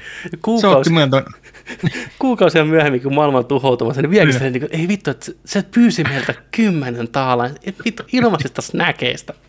Miksi se teki sen? Miksi? Niin. Oliko se joku power move vai mikä homma? Niin. Se ei selvinnyt koskaan. Ei päässyt yli ollenkaan, se oli hauska. Se oli hyvä. Hauska niinku. Ja sitten Jonah Hillin hahmo oli kyllä outo, mutta... Joo, se oli ehkä vähän liian semmoinen karikatyyri. Se oli vähän ehkä eniten irrallinen, sellainen. Et se oli siinä vähän haisi, että nyt Jonah Hill on päästetty vaan vapaaksi, tiiäksä. Nyt on, katsokaa nyt Jonah Hillia tuossa heittämässä vähän läppää. Oli siinä muutama hyvä heitto siinä. Muutama, mutta sitten oli vähän, suurin osa meni aika ohi. Joo. Niistä läpistää tollain, mutta Ariana Grandekin vetää pikkukaameon siinä, vetää hyvän biisin, että ottakaa perseet päät perseestä pois ja kattokaa taivaalle, ja se oma biisisävelet, jota varten löytyy YouTubesta, ja se oli jees. Mut joo. Hyvä satiiri, hyvä elokuva, mikä varmasti vuosien päästä varsinkin ihmiset osaa arvostaa ehkä vielä enemmän. Tämähän on kanssa jakunut mielipiteitä aika paljon. On, ja piti just sanoa kuuntelijoille se, että kaikki ei varmasti tykkään tästä elokuvasta. Joo, ei. Et voi olla varmaan sellainen niin kuin monella lopussa, että olipas aika hämmentävä. Vähän tämä oli paska, tiedäkö? Niin, vähän tämä oli outo. Koska niin, se on outo kyllä, mutta... Ei tuollaista leffaa niin kuin odota, kun sä laitat sen päälle, niin kuin, että niin kuin, ja näin. Että mitä sinäkin, se lähtee koko ajan laukalle enemmän. Mutta joko se toimii hyvin tai se ei toimi ollenkaan, että se on tai jakaa kyllä, että. Kyllä. Mut joo, pienellä editillä mä näkisin, että taas vielä parempi pläjäys, että vähän tää rönsyilee. Rönsyilee aika paljon muutenkin, se tosiaan kuuluu siihen kerrontaan, että se on aika semmoista nopea temposta ja nopeita leikkauksia ja näin, että se pysyy kyllä liikkeessä, että 2,5 tuntia melkein, niin menee siis yllättävän hyvin ja kivuttomasti. Joo. Varsinkin ekalla kertaa, kun oli niin keskittynyt siihen juoneen, niin tavallaan ei välittänyt. Tokalla kertaa, kun tiesi, mitä tapahtui, niin vähän, että okei, tästä voisi Jonah Hillia ottaa 30 sekkaa pois ja minuutti täältä, tiedäksä, niin tuoda pikkusen sitä paremmin yhteen. Mutta joo, löytyy sieltä Netflixistä. Don't Look Up. Se on koko perheen elokuva. Oliko sitten muuta vielä siitä? Mitä sä oot audiokirjaa kuunnellut? Joo, mun piti ottaa nopea tämmönen viikon tipsi. Mä kuuntelin, tuli julkaistu uusi Stephen Kingin kirja, Billy Summers. Otin sen kuuntelun. Onko tää, mitä mainostetaan? Hän on palkkamurhaaja, mutta hän murhaa vaan, jos kohde on tarpeeksi paha. Joo, tää on just hyvä mies pahan asialla. Billy Summers. Joo, tää on just tää. Okay. Siis sen takia mä sen otinkin, koska mä katsoin, että nyt on jumalauta niin korni idea, niin nähty idea, että miksi King on tehnyt tästä kirjan. Joo.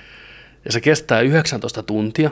Se on pitkä, kuten Kingin kaikki tarinat. Se on taas mettissä vedetty kokkeli ja kirjoitettu ilman mitään huolehäivää. Mä oon nyt joku 4-5 tuntia kuunnellut tätä. Ja me ollaan vieläkin vasta ihan alussa. Me ollaan ihan siis alussa, me ollaan tutustuttu hahmoihin pikkuhiljaa, laajennettu maailmaa, mutta itse tähän itse tarinaan tästä murhaajasta, joka on hyvä mies pahalla asialla, niin ei olla päästy itse siihen tarinan juoneen, mikä kutkuttaa mua, että mikä se on se juju tässä kirjassa. Että tämä on selvästi enemmän Shawshank Redemption ja Green Mile ja sitten mikä se on semmoisen pojat on, nuoret pojat, löytää hakea sitä ruumiin. The Body on se kirja, mutta elokuva on missä River Phoenix ja no siis tämä Stand By Me. Niitä on enemmän sitä kingiä. Tämä ei ole kauhukingiä. Mutta hyvin kliseinen juoni. Niin siis tässä on 40 palkkamurhaaja viimeisellä keikallaan. Tulee pikkukaupunkiin. Tässä on kaikki nämä elementit. Aina viimeinen, mutta yksi keikka. Vielä rahakas viimeinen keikka. Miksi ei ikinä kirjoita tarinoita sitä ekasta keikasta? Joo ei. Kun kaikki menee pieleen. Kyllä. Viimeinen. Ja sitten, koska tämä on Kingin tekemä kirja, niin tämä hahmo totta kai haluaa olla myös kirjailija. Se on kirjaileva palkkamurhaaja, kilttimies.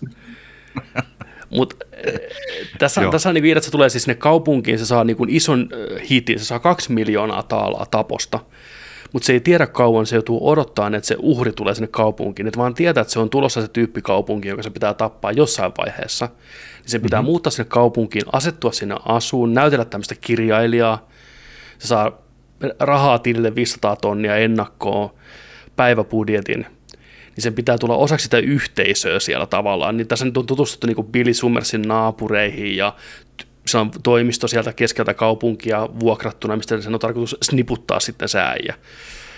Niin se haluaa, että kaikki tutustuu siihen ja se pääsee vähän niin kuin sinne mukaan sinne kaupunkiin. Ja sitten kun tämä tilanne tapahtuu jossain kohtaa, niin sitä ei välttämättä heti epäillä, tiedätkö näin.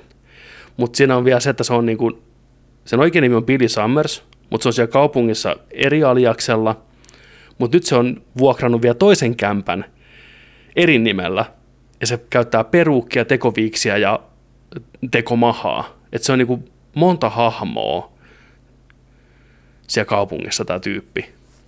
Niin se on aika mielenkiintoinen idea. Että vaikka se lähtökohta on niin kliseinen kuin se vaan kuulostaakin, niin kyllä se Kingi jaksaa reppiä ihan hyviä ideoita sitten siitä. Ja samoin se, kun se kirjoittaa sitä kirjaa, niin on flashbackkejä sen omaan menneisyyteen. Se käy tavallaan sitä läpi sitä, mistä se on niinku tullut.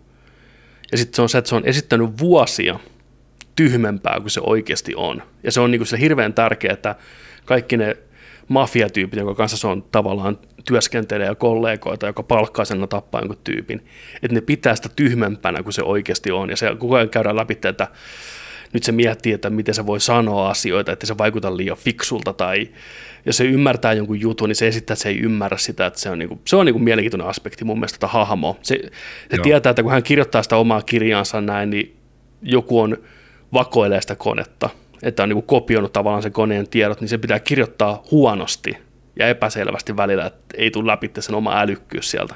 Toi on niinku mielenkiintoinen juttu, mutta voi pojat. Hyvä mies pahalla asialla, kyllä on taas markkinoitu vittu kirja. Niin. Billy Summers, audiokirja, löytyy kirja Stephen King, julkaistu tammikuussa. Ottakaa testiin, valmistautukaa antaa sille aikaa, koska tämä on hidas juttu. Jännä juttu toi, että miksei se vaan niinku, pitää aikaisemmin muuttaa sinne kaupunkiin, jokin villipohjola kaupunki, teksää olla siellä, tiedätkö, ja yhteisöön tulla. Sitten kun se losauttaa sen sieltä toimiston ikkunasta sen kohteen, niin se kumminkin häviää sen jälkeen, eikö se ole ihan sama, tiedätkö, että hei, missä Billy Summers on? Meillä on yksi ruumis, ja missä on Billy Summers? Joo, siis siinä on sekin käyty läpi, että meille lukijalle on kerrottu, ja miten aikoo tehdä sen tapon, ja miten aikoo poistua sieltä, se on aika nerokas. Mutta ehkä siinä on just enemmän ideana se, että kun ei tiedä, koska tämä kohde tulee sinne, niin sen on vaan nyt pakko siellä sitten asua, koska se saattaa tulla päivän varoitusajalla.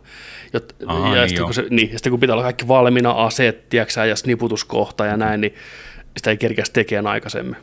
Niin. Muuttaako tämä asukas sinne, tai siis kohde sinne, vai onko se käymässä siellä kaupungissa? Ei, se on sellainen paha tyyppi, mikä on tappanut 15-vuotiaan pojan, ampunut ja sitten jossain paaritappelussa ollut, niin se on kai, sitä siirretään oikeudesta toiseen paikkaan.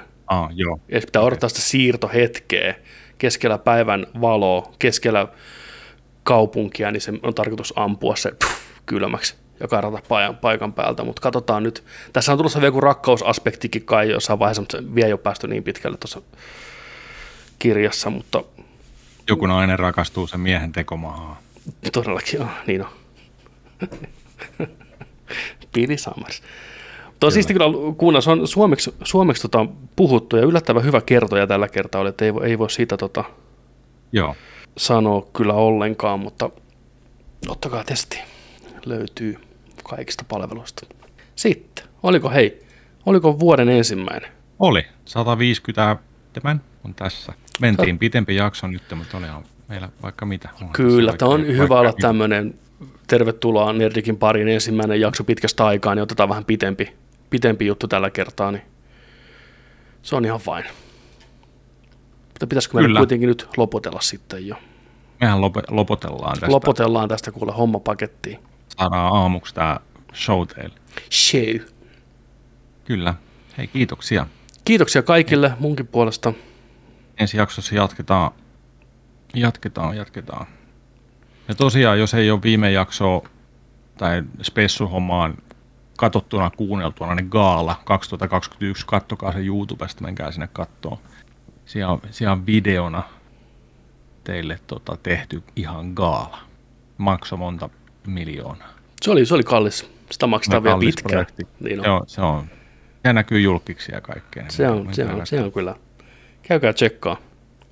Ihan piruut tänne. Mut joo, ei muuta kuin hei Joni, teikas yysän. Ja muistakaa, että kun nörtteillään, niin nörtteillään sitten kanssa kunnolla. Ensi viikko. Hei hei. Heippa. Moikka.